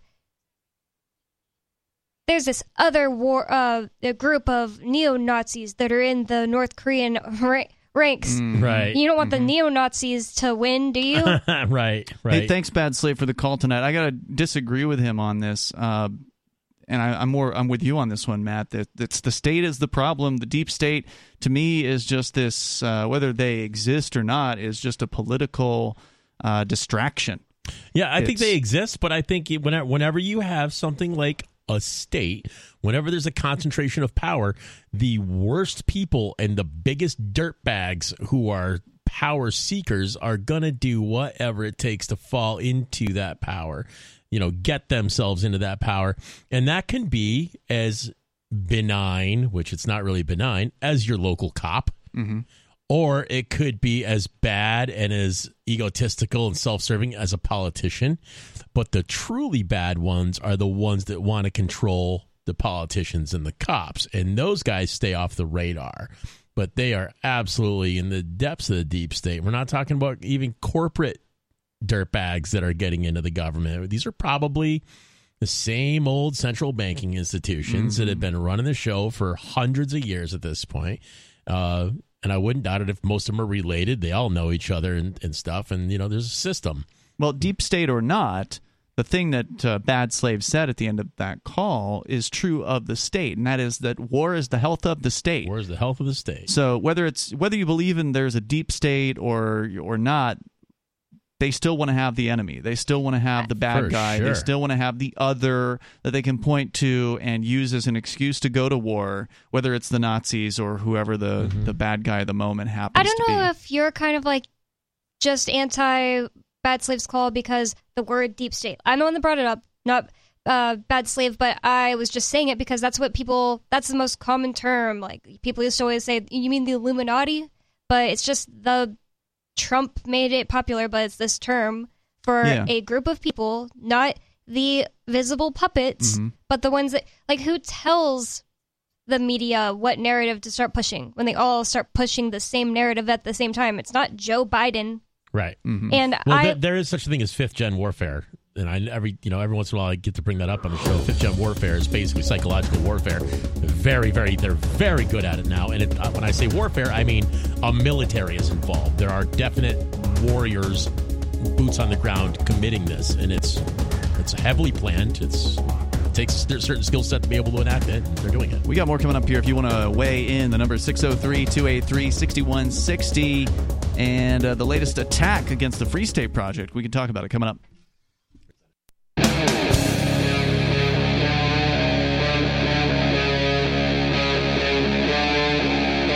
Talk Live.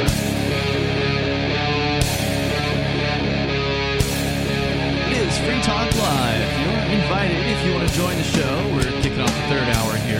The number for you is 603 283 6160. That's 603 283 6160. We've been talking about North Korea here a little bit tonight. Also, the Free State Project, the migration of liberty oriented people, libertarians, voluntarists, liberty loving anarchists uh, that are coming here to New Hampshire. As the three of us have done, we would not know one another, likely, if it weren't for the idea of bringing like minded, freedom loving people together to the same place. Best decision I ever made, and I came with almost nothing when I got here. I And had- you've done well. I've done pretty good. Yeah. It's been a slow, hard build, but you know what? It was the best thing I ever did. Well, few things worth doing are easy. That's true. Uh, so we can dig in a little bit as the latest hit piece has come out from one of the Free State Project obsessed uh, counter groups that are out there. There's a group of haters essentially that really don't like the Free State Project, and they uh, they released a report Let's let's not overstate the the size of this group. These this is a small contingent of really ridiculously left hardcore, and I think uh, the the the leaders of the group are receiving a mysterious working wage paycheck from somewhere. Too. Yeah, the theory is is a George Soros Got funded yeah, you'd think it's organization. Soros. Granite State Progress, I believe, is behind this group, and behind Granite State Progress is allegedly Hmm. George Soros. This is coming from a group called Granite State Matters, which is Oh, I a thought was the same. I believe it is the same. I, my understanding is essentially Granite State Progress's podcast. They decided they were going to put out their own show to Oh. reveal the truth about the Free State Project. Uh, so we've got some news about that coming up here. But let's go to your phone calls and thoughts. First, Renee is on the line in Louisiana. Go ahead, Renee. Yeah, I mean, uh, I want to know what you think about uh, self-defense. I mean, it, it costs, and there's governments, and there's people out there like, uh, you know, human history is full of things that's happened. Like the, the the the beauty of the Viking invasion was there's no self-defense for their victims. You know, they got away what they want till finally self-defense was Beautiful. initiated. Yeah, I think he's well, saying it was say beautiful for the- for them. It was not for the darn victims. Yeah, the but- domination. So when, I didn't think he Well, thought it was great. I just thought it was a weird word to use. Yeah, well, I mean, they got away with it so easily and so successfully because uh, until self-defense appeared, and then their their age was gone, and then you just have plain old small-time piracy because the, the the Vikings were pirates. But anyhow, the uh, there's many schemes for self-defense. It costs money, you know. Governments do it. They got good governments and bad governments, but you got to have it unless you want to be like Liechtenstein and the, uh, if I could say, the Jeho- Jehovah Witnesses love Liechtenstein because they don't believe in joining the military. They hate the military. But Liechtenstein lives under the umbrella of Austria, mm-hmm. other European countries, and the Pope being there to behest the other European countries to protect the existence of Liechtenstein. So Well- Liechtenstein, anyhow, Liechtenstein? doesn't What- have an army, does. Okay. Well, I don't think that you need the government to have a military. You could have a private defense force, is what you're saying? Yeah, and Well, I everybody mean, being uh, armed themselves is a militia, like the, like the military is what militia means. Renee, I think you said you wanted to ask a question about self defense, and then you just kind of went off about it. Oh, So I I'm not want, really sure. I want to feel what y'all got to say about that because once again, there were before there was the Wagner Group and Kellogg Brown and Root and Blackwater. There was Rogers Rangers. They were hired by the infrastructure, the colonial infrastructure. You're talking about to the mercenaries. Yeah, they're mercs. Yeah, yeah, but Rogers Rangers was one of the earliest hired by the Americans. But Okay. the The, problem with Pinkerton men, I think, were groups- private investigators, private cops, right?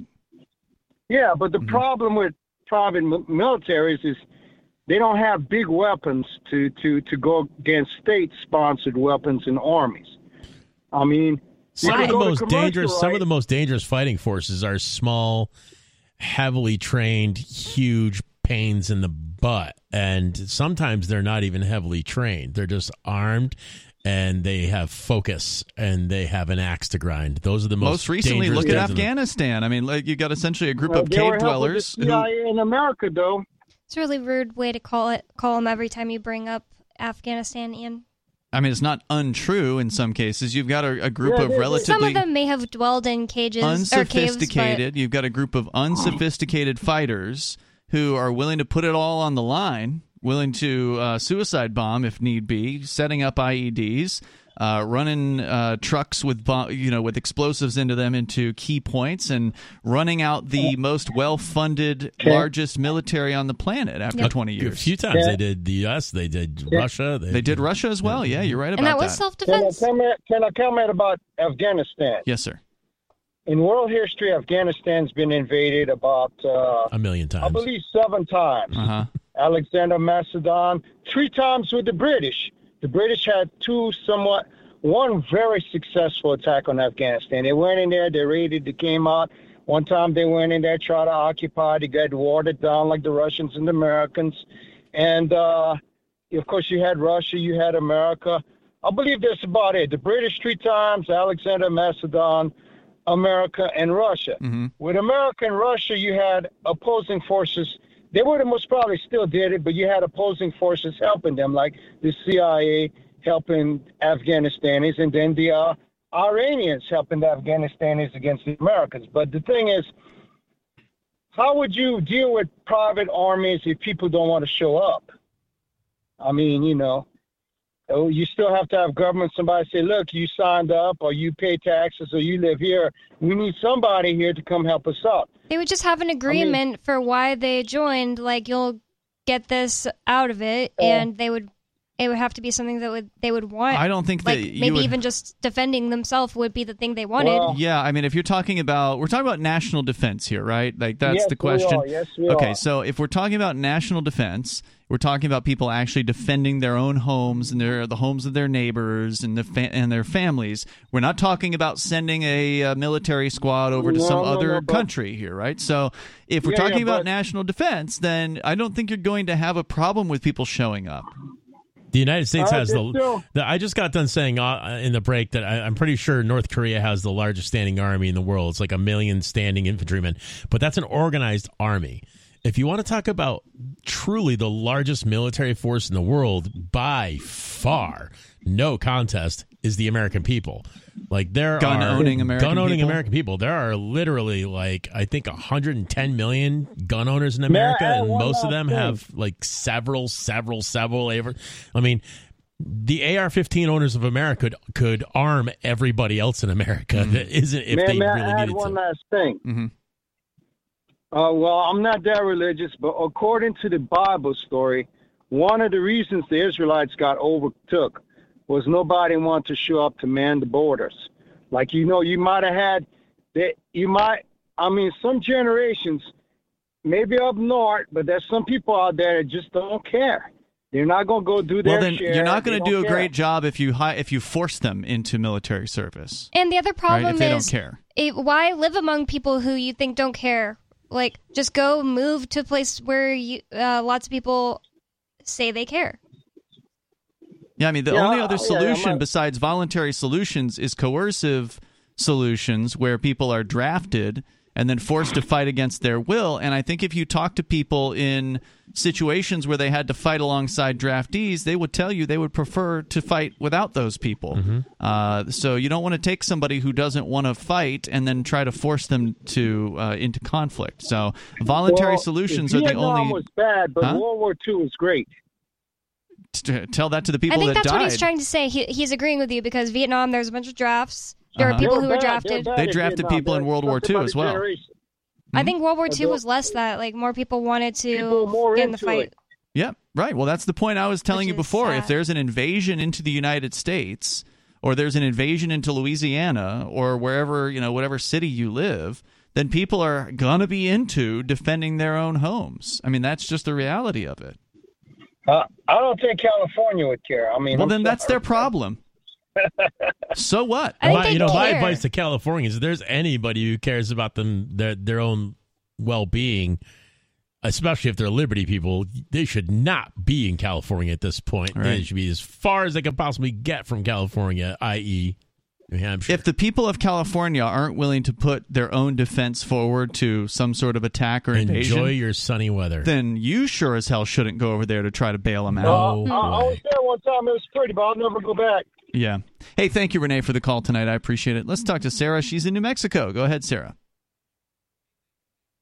Sarah? In New Mexico, going once. Got us on speakerphone, Ah, Sarah. It's too bad. I think she had a really interesting topic tonight. She'll call back. Uh, let's talk to Skeeter. He's in California. You're on Free Talk Live. Go ahead, Skeeter. Hey, I heard you guys. Well, I heard the new guy demonizing uh, politicians, but uh, the true evil is brought about uh, perverted incentives of the voters, since that's who they're catering to. I say uh, democracy is a type of market experiment, even though it's doomed to fail.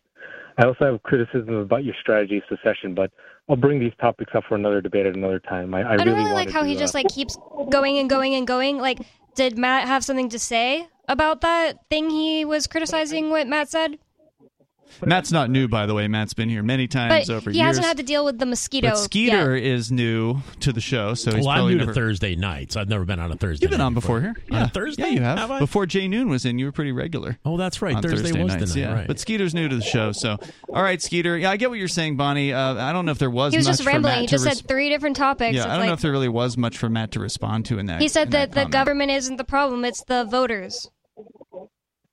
It's the, it's really the system that that perverts both. But uh, so I kind of don't I kind of you know look on the voters and uh, politicians more favorably, less cynically than he does. And so I really was hoping to uh, bring up some clarification and closure about my government is a monopoly on justice statement. So so so I'm reading at the moment and dispel your mischaracterization that government is simply a monopoly on violence or aggression. I didn't think you'd fight me so much on it, so I didn't prepare my statement with a lot of detail. So So now you're just going to read from a book. It's uh, more efficient because uh, you know there's things you wanted more detail because I tried to I didn't think you'd fight me on it, so I, I made it as brief as possible without detail, and I didn't think like. What book are you reading from? This is this is this is my own uh, writings. Oh, I your own writings. This.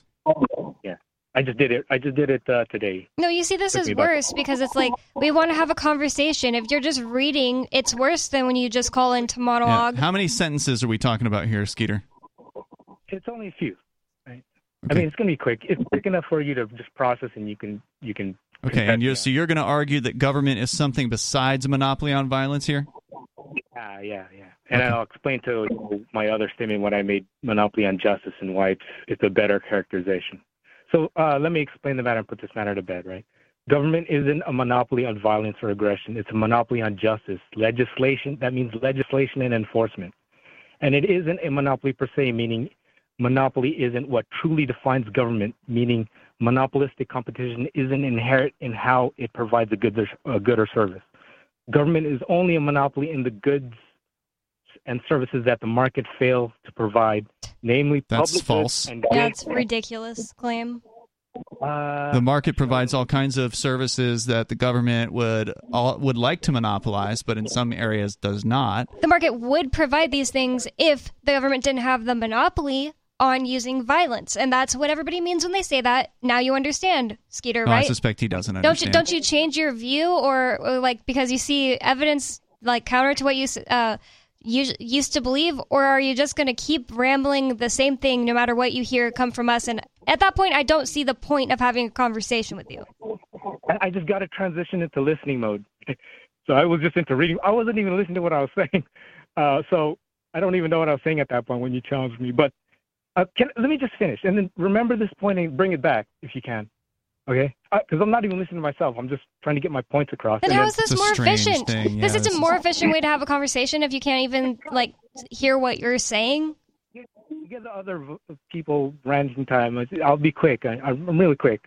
I, I I'm self-aware, right? So government is not. is Okay, only you just said you weren't. But go ahead with your uh, your book.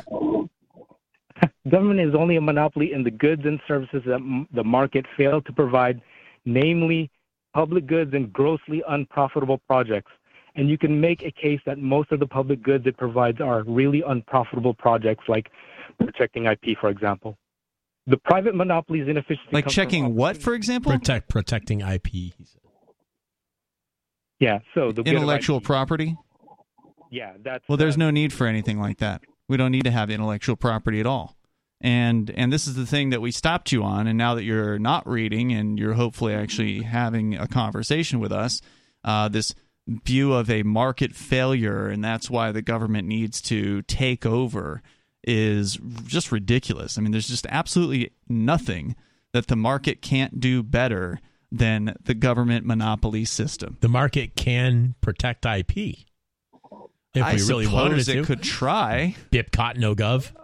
Yeah, but that's not going to stop somebody from copying something and sharing it. No, for sure not. But there's uh, when you buy something, you can uh, make an agreement that if you buy it, you won't do X, Y, Z with it. Yeah, and that sounds fair. You, Yeah. you break that agreement, you've committed uh, a crime, even in a free market. Well, you'd be gov- liable for whatever Liable for the problems agreement it said for you'd sure, be yeah. liable for Sued or in that case. So therefore, the free market can even provide for IP, which is granted. IP I just is wanna- garbage. I want to, since he said he wasn't listening when I said something earlier. I just now. Oh, no, he wasn't listening while he was reading. Yeah, so but he, he wasn't said, "Can listening to his up?" own statements. He said that, but he also said that's why he couldn't hear what I was saying. I see. He said he had to switch out of uh, speaking mode and into listening mode. So I just want to point out one thing that you said is just false that the government provides things where the market can't provide it. Well, that's like saying that there was a society before governments and they were trying to do, you know, everything, but they just couldn't provide for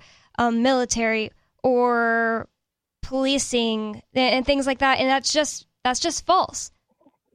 If there are things that people want, someone will step up and provide that.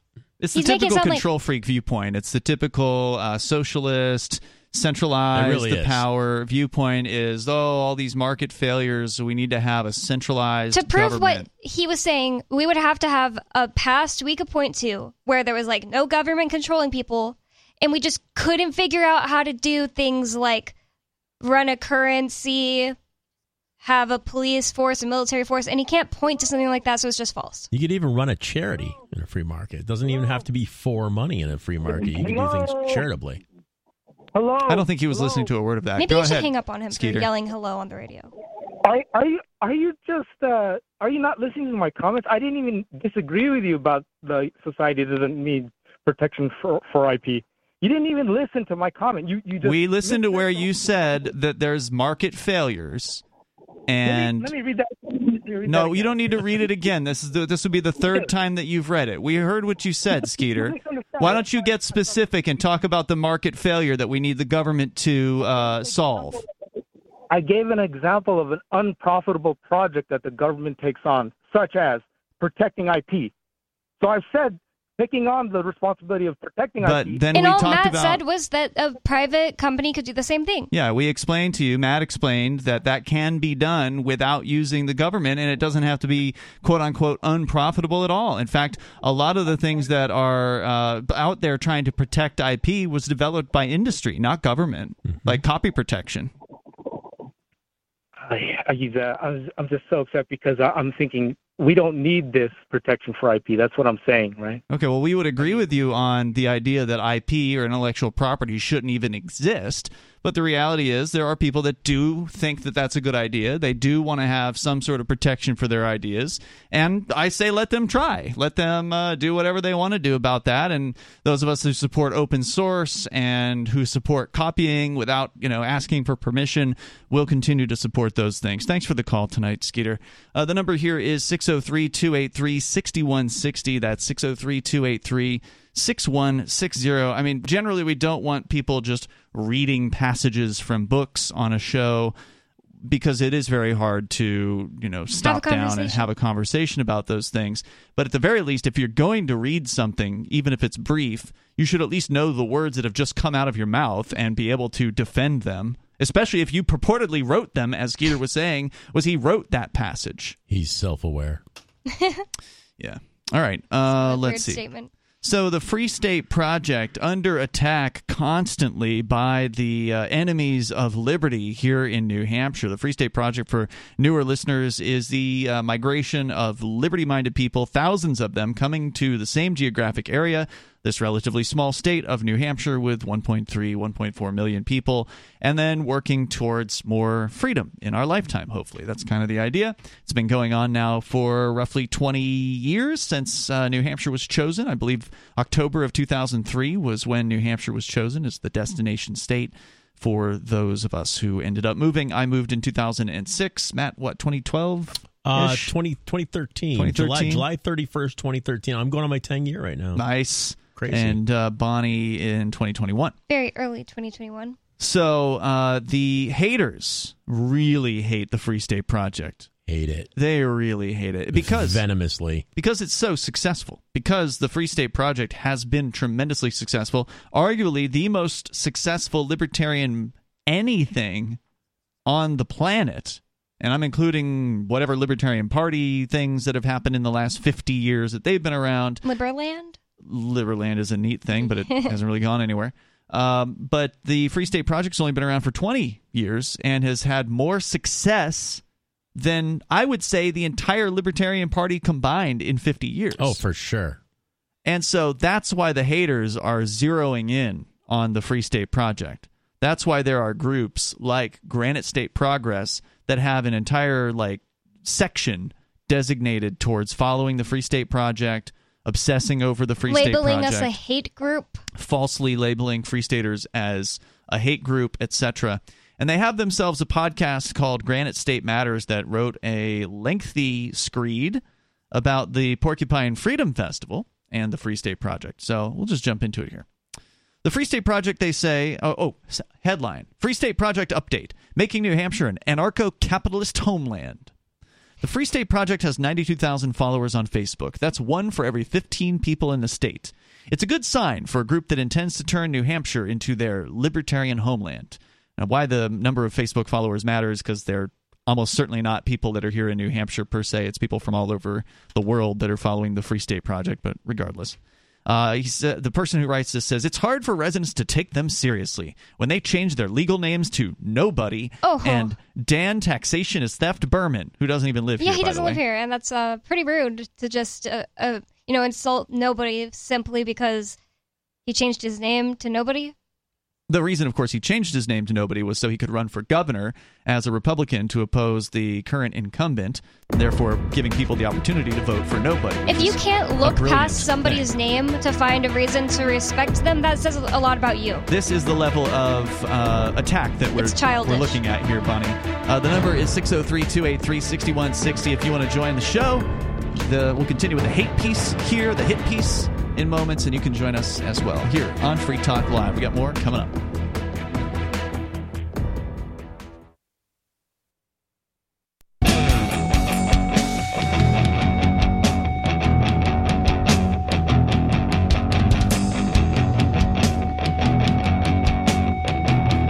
It's Free Talk Live. You can join us here. The number is 603 283 6160. That's 603 283 6160. Ian, Matt, and Bonnie joining you here tonight. And we're talking about the Free State Project, the migration of liberty minded people coming here to New Hampshire. There's already been some tremendous victories uh, that we've had here because, hey, as it turns out, if you actually concentrate liberty minded activists in the same geographic area, you can accomplish things that the other liberty people spread out in the other 49 states could never even dream of coming to close. Uh, they to- couldn't to even conceive of what we're doing here Yeah. in their in their own in their own place. And you'll get an overview of some of these uh, victories, like the gun freedoms that we have, the medical freedoms, political freedom victories, uh, also best practices for moving here to the free state and finding housing from the folks over at Porcupine Real Estate in their upcoming uh, upcoming series of webinars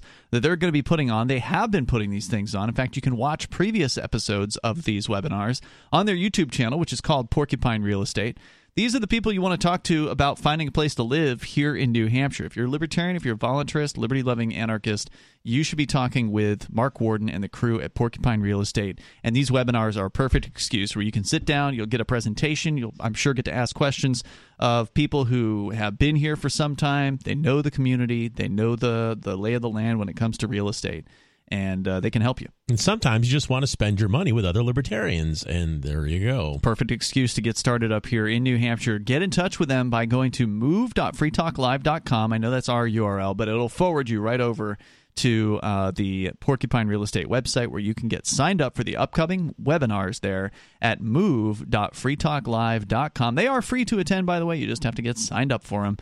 Move.freetalklive.com. Let's go to Sarah in New Mexico. You're on Free Talk Live. Go ahead, Sarah.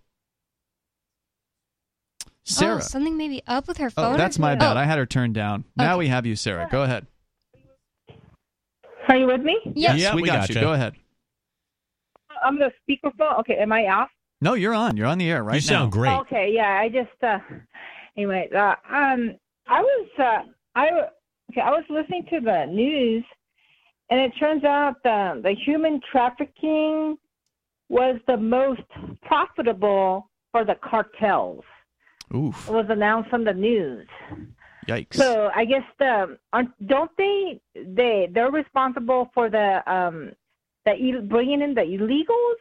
The what what are they involved in? The cartels. drugs. Aren't they mostly involved in that?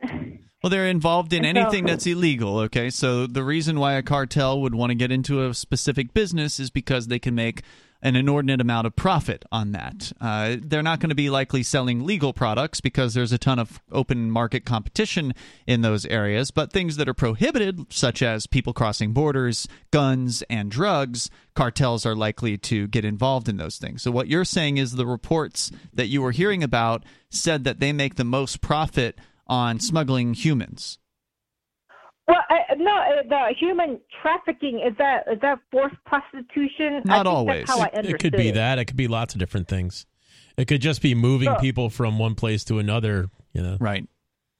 Is that is that what they're talking about? But uh, uh, the human trafficking is the bringing in the illegals and selling the the women um, that were here, and and I heard It could from be that. caller.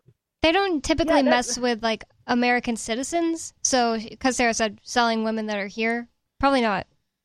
Yeah, I don't know how often the cartels are involved in that. I have not I have not personally heard a lot about it, but that doesn't mean it isn't happening. Certainly they are involved in the actual trafficking of humans across the border and it is not uncommon for those people to essentially become victims of the the coyotes or the cartels or whoever it is that's bringing them over because in return for the uh, the transport to the United States, they may become essentially indentured servants or slaves uh, in some way. Whether that's sexual or not depends. They could just be working out on a farm or whatever uh, you know the job happens to be that they're uh, they're forced into, and they essentially have have to work, or they'll be sent back, or possibly killed, or or you know whatever. Maybe they'll hurt their family, that kind of thing. So that I, Mm, s- I so, suspect yeah, they're so- saying that that's particularly profitable because if you have a human slave, uh, then I guess you're profiting from every hour that they're working I think for you you. misunderstood Sarah's first thing. She didn't say that the thing that cartels make the most money on is human trafficking. Oh, she sorry. said the people who do human trafficking, cartels make them do the most of it. Right, Sarah? Well, I, I would. The announcement was that they make the most money human trafficking. That's so what I thought. what I'm understanding is they're prostituting these people that they bring over. That's Mm-hmm. that's how I am understanding it. You know what I mean? So that I I kind of I kind of believe that is true. You know. I, mean, I find how it hard to 'cause that- believe that that prostitution was making them more money than just selling coke. Drugs and guns and stuff. Yeah, that stuff is easy to move. Prostitution, that seems like it'd be a way like a lot more moving parts and costly. I mean, there's a lot more overhead with prostitution it seems. I mean, you have to feed a person and make sure they stay alive. Wouldn't it be called sex trafficking if it was prostitution as opposed to just human I think trafficking? sex trafficking would fall under the banner, under the umbrella of human trafficking. Right. So human trafficking. That's how they. That's how they label it. You know what I mean? That when they say human trafficking, that's what it means as prostitution. No, I don't Human think it always means that. No, yeah, it means both things, sir. It means prostitution, like selling some human's uh, body, and it also means just Right. moving someone. Like there were these this uh, in San Antonio, like last year, there was this semi truck that was found abandoned, and apparently somebody had they had paid somebody to drive them out there, but something went wrong, Mm-hmm. and they locked them all in. They left them all locked in there, and it was in the summer, and they all died. died. in the like thirty-seven people in the back of this semi just Horrible. got They couldn't get out. abandoned in yeah San Antonio heat, which is really hot. Uh, Sarah, thanks for the call tonight. And yes, according to Wikipedia, human trafficking is the trade of humans for the purpose of forced labor, sexual slavery, or commercial uh, sexual exploitation. So yeah, fo- could absolutely be just straight up. You're working on a farm. You're working, you know, in a factory. You're working. Uh, you're doing lawn maintenance or whatever. Right? Like there could be all kinds of forms of human trafficking. So, thank you, Sarah, for the call tonight. Uh, we go to Dr. Butt calling us from New Mexico. You're on Free Talk Live. Go ahead. Yeah, uh, let's see. Dr. Butt is fine, but it's actually Major Butt. I go by my rank. As When opposed did to it my- turn to doctor? Just because I made that joke He got time? an upgrade, I guess. I think it was Oh. you, Bonnie, that did that. Yeah, actually, yeah, I am. I am a butt doctor. Uh, hence, uh, Cadu's comment the other day about uh, uh, being uh, having the world revolve around me. Actually, I'm the I, I do a lot of work with black holes, Doctor Butt, and the the uh, the whole whole galaxy revolves around me. Cadu. Got it. So you're a galactic doctor. Okay. What else? Yeah, the galactic butt doctor, working on them black holes. Mhm. So We got um, the, the joke uh, the first some- time. Well, there you, you you may have an IQ of 177, Ian, but some of your listeners only have an IQ of 77, and so therefore the repeating is valid. Fair enough. All right. What else were you Fair calling about? And uh, and and notice I haven't even mentioned some of the some of the co-hosts. That's a joke. Don't get mad. I know Matt got it. The rest of you might not have. The rest of um, you. oh my god, so rude. So yeah, well, wh- wh- why so rude? Why why should I not be rude? Why, that would be a change from uh, the 15 years I've been calling you. How old you? How old were you? Have you been uh, calling 15 this show ago for anyway, Bonnie? 15 years? Uh, I was born 15 years ago. No, you aren't. That You haven't been calling that long. Yeah. How, well, what year was Adam Coach Kokesh on the radio in Albuquerque? God, I have no idea. Because I called uh, several years before Adam Kokesh was on the radio in Albuquerque. You called our show? I did. I called once, and it sounded so rinky-dink. I didn't call back for a couple of years. Okay. And then I gave you a second shot when Adam was on the, the air locally and reintroduced me to you. I think it was like 2009 or 2000. Wow. Okay. All right. That's 15 years. So long, I didn't know he long, did a radio long, show. long, long, long. I can't say the A word, so I'll say a long but time. Um, Indeed. Anyway, serious stuff. There, there's a flaw in, in you guys' uh, thought process that I've been trying to communicate to you for a long time, and the fact that I haven't gotten it through to you, you can blame on on me and not on you. So let me try one more time. Go for it. The the you, you're having a debate with Skeeter, and you have this debate with a lot of different people, but it just came up again. Skeeter was uh, faulting the voters, and I actually agree with Skeeter because it it it, uh, it lends to uh, uh, my my point here, and that is that the the system of government that was set up for you is not actually where the flaw is, and not actually where the problem is. And the the Skinner guy, I believe the Skinner guy said the quote about the Constitution that can't prevent the stuff is is uh, worthless. However, that quote goes. Ian probably has it memorized. Spooner. Spooner. I was like, who is Skinner? I thought you were talking about The the, psychologist. Constitution. See, I have a one thing or another. 179 IQ. There you go. So I know that that's Spooner. Yeah. Anyway, so the um, the, the problem is the actual problem is uh, there's another quote too that, that comes into this that that our system and I forget who this is by and I'll paraphrase it that our system is unsuitable for for uh, a population that's not moral. There's a quote that surrounds that surrounds what I just paraphrased, and that that is the problem is that the voters have failed to utilize the quite good system that was set up for them. The voters have failed to enforce that system, and therefore criminals.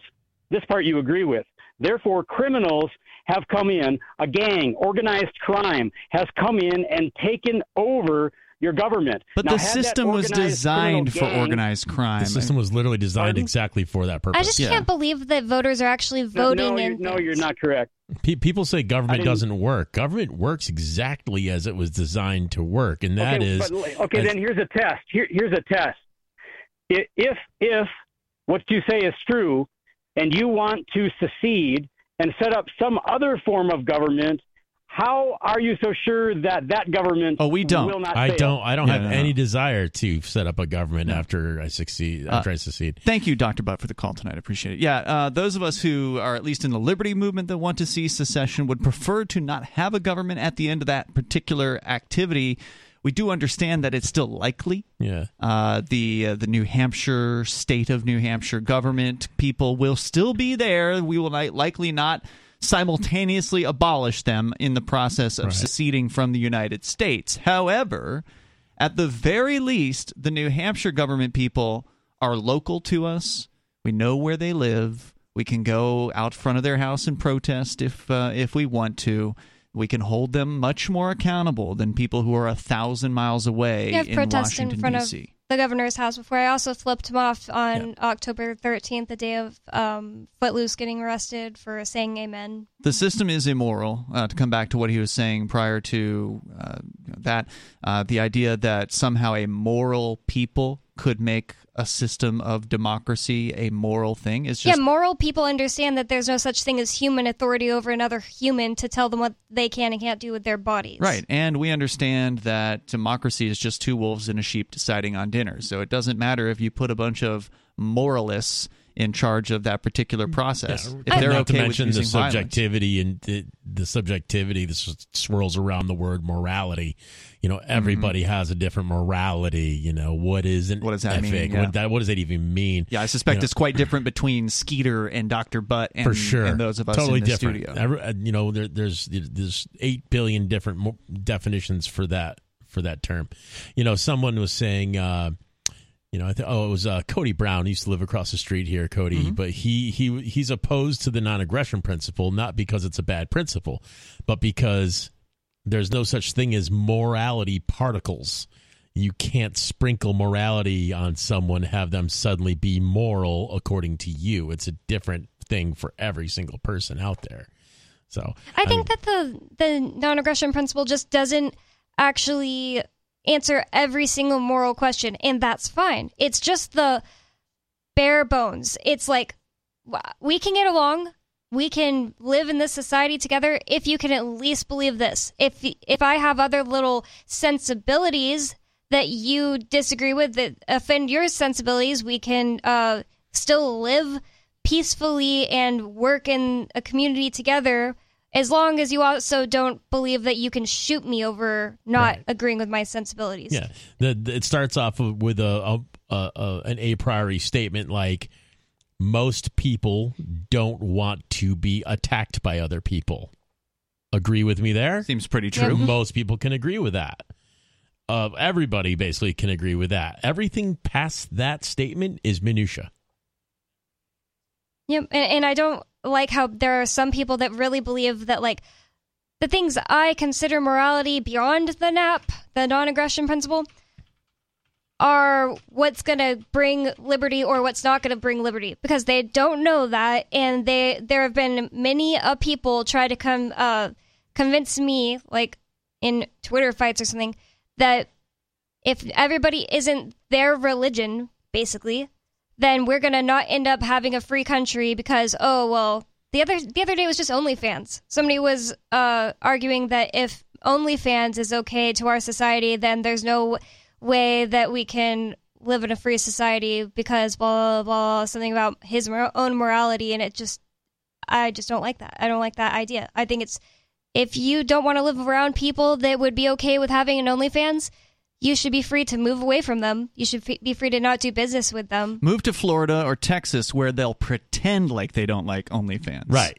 I don't think this person should move. I think he just needs his mind changed. Then they'll secretly access it when their uh, spouse or whoever. But whoever. one thing I want want to say about uh, Davis' thing right before we move on is just I don't want to take away the personal responsibility aspect of what he was saying. That it's like partially the people's fault. I just think that it's it's so annoying that he points not annoying, but it's just that I think it's wrong that he points to like the voter specifically. I think the people are putting up with immorality uh, that the government is p- perpetuating. Ultimately, it's not like some elites out there controlling you that are making you live on free. It's your your own decisions. Yeah, I mean the reality is the system attracts people who are corrupt and people who are corruptible. It was people who are framed up and, and invented by people who were corrupt. Sure. George Washington was a, Terrible. an absolutely garishly bad human being.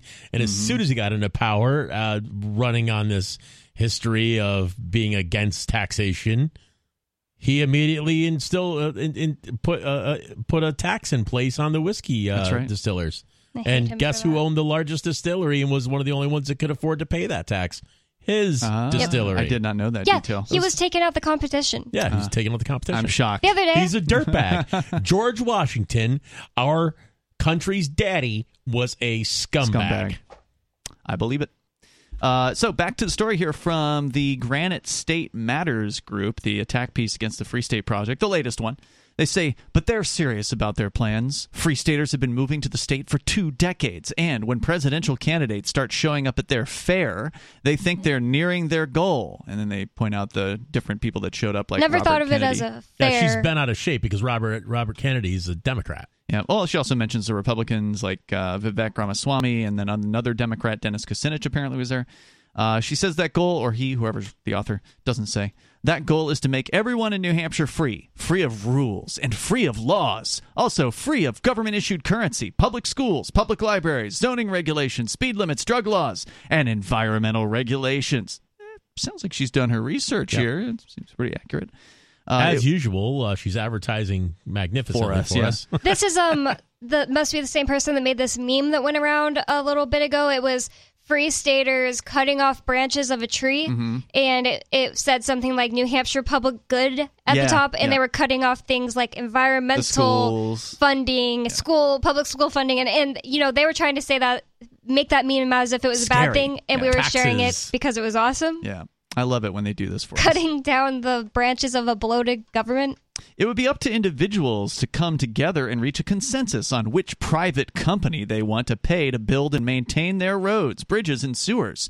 Quote, oppressive democracies would disappear and the free market would resolve all difficulties through laws of supply and demand. Yeah, we It's a- hate sewer workers.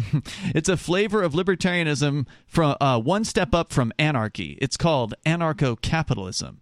The model they hold up for their society is the Wild West. In Lancaster, New Hampshire, at the private campground where PorcFest is held, anarcho capitalism ruled. Some practitioners prefer the name agorism. Agora is Greek for marketplace. Agorism denies that the government has the right to ban, legislate, or tax any consensual exchange of goods or services. They believe they have the right to smuggle people into the country, own prohibited weapons, employ children, sell drugs, procure sexual Wait, the services. Democrats are really that was the end of that beginning statement just that we shouldn't have the right to s- s- smuggle people into the country? uh, a Democrat saying that is a little shocking.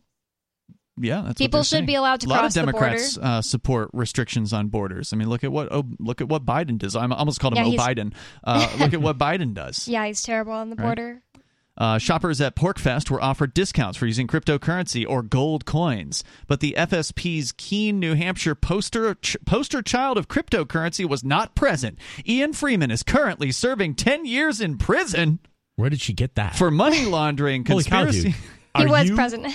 Are you like a government robot put here to do the show while Uh. uh, the real Ian is in jail? serving a prison sentence of 10 years for conspiracy to launder money, operating an unlicensed money transmitting business, and tax evasion. But yet here I sit.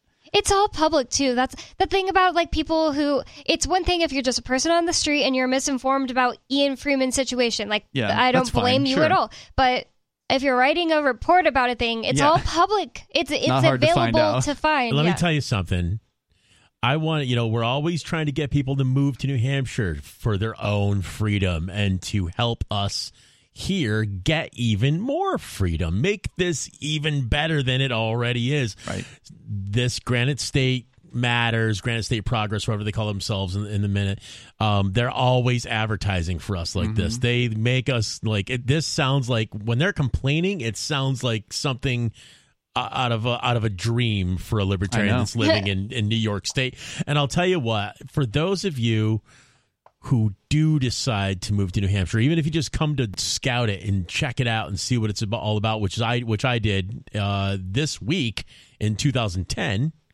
Um, when you get here, one of the most fun things you can do. You can go to a Democrat meeting where Zandra Hawkins is speaking, and I'm not kidding, because you walk in there and it's wall to wall 75 year old Democrats, Mhm. and she's basically a, a an actual commie infiltrator on a on, on probably Soros's payroll, on Hmm. somebody's payroll for sure. It's her, this is her living. Um, and she's talking to them and trying to turn them against, you know, anything freedom oriented and definitely against free staters. And you sit in that audience and you stand up and you ask her hard questions. Dress as a Democrat, wear a wear a, a flannel shirt and some khakis, and look like you pulled in in a twenty year old Volvo, and you got a, an Obama sticker on your car and it's aging.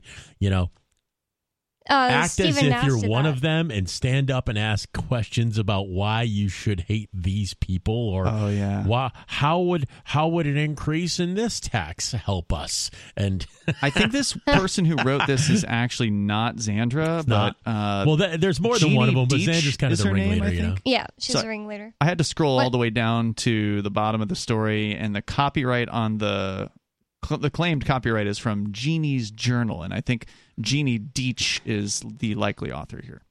Uh, a little bit more. So she says, I'm in prison for 10 years. Uh, by the way, for those that are paying attention, you know that I haven't yet been sentenced for the victimless crimes that I was found guilty of at a jury. That you didn't do. Yeah. So that's a whole other story. Anyway, laws don't matter. Anarcho capitalist agorism.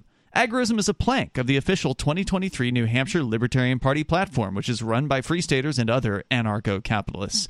Carla Gericke, another PorcFest speaker, chairs both the revolutionary Mises caucus of the New Hampshire Libertarian Party. That doesn't exist. I don't think that's true. It doesn't. Yeah, Yeah, there there's is no not a Mises Mises caucus. of uh, New Hampshire. And Carla's a another Republican. false thing. Yeah, she's registered as Republican. I think. Yeah. and she is on the Free State Project board. Yet another speaker was Jeremy Kauffman, which she misspelled. He is a Free Stater who ran for New Hampshire's U.S. Senate seat as a libertarian. He told the Boston Globe, quote, democracy is a soft form of communism that basically assures bad and dangerous people will be in power. My, my, my hope would be that you can simply make New Hampshire unattractive enough that if you want there to be a giant welfare state, what are you doing here? And then she's got photographs from PorcFest, which I presume were taken undercover. Uh, tables at PorcFest ho- offered a host of illegal products for sale. So there was an undercover like Democrat there to Oh, take God, yes. pictures. That's funny. Could be, or maybe she just snatched them off the web. I don't know. Hmm. Agorists claim the right to make any consensual exchange of any goods or services without tax. And then she's oh, got how terrible! a picture of what appears to be bags of mushrooms, uh, some bongs, maybe You some think marijuana. people are selling mushrooms uh, and paying taxes right now in the in New Hampshire? No, no one's paying taxes on the mushrooms they're selling, and mushrooms are getting sold. Right, and by the way, there's plenty of Democrats who I'm sure have taken mushrooms Lots in of their uh, in their time. I'm going to put this one on hold, and maybe we'll continue it tomorrow night because I know That's Chris funny. will enjoy this article. There's much more, uh, and uh, out of time for tonight. You can join us between now and tomorrow online over at freetalklive.com. We'll see you tomorrow. Good night, Gigi. You want to move to the free state and you're looking for some real estate, well, I know a guy who's really great. It's the realtor Mark Warden. Now you can learn more about the awesome things happening here in New Hampshire in our march toward liberty in our lifetime. Our friends at Porcupine Real Estate are hosting a series of webinars to educate you on the expanded freedoms enjoyed by New Hampshire citizens. Reserve your seat today at move.freetalklive.com Topics include gun freedom, medical freedom, and political freedom victories. They also have a couple on best practices for moving to the free state and finding housing. These webinars are super helpful and free to attend once you've registered at move.freetalklive.com. Visit their YouTube channel, Porcupine Real Estate, for videos from past presentations and sign up for upcoming webinars for free at move.freetalklive.com. PorcupineRealestate.com.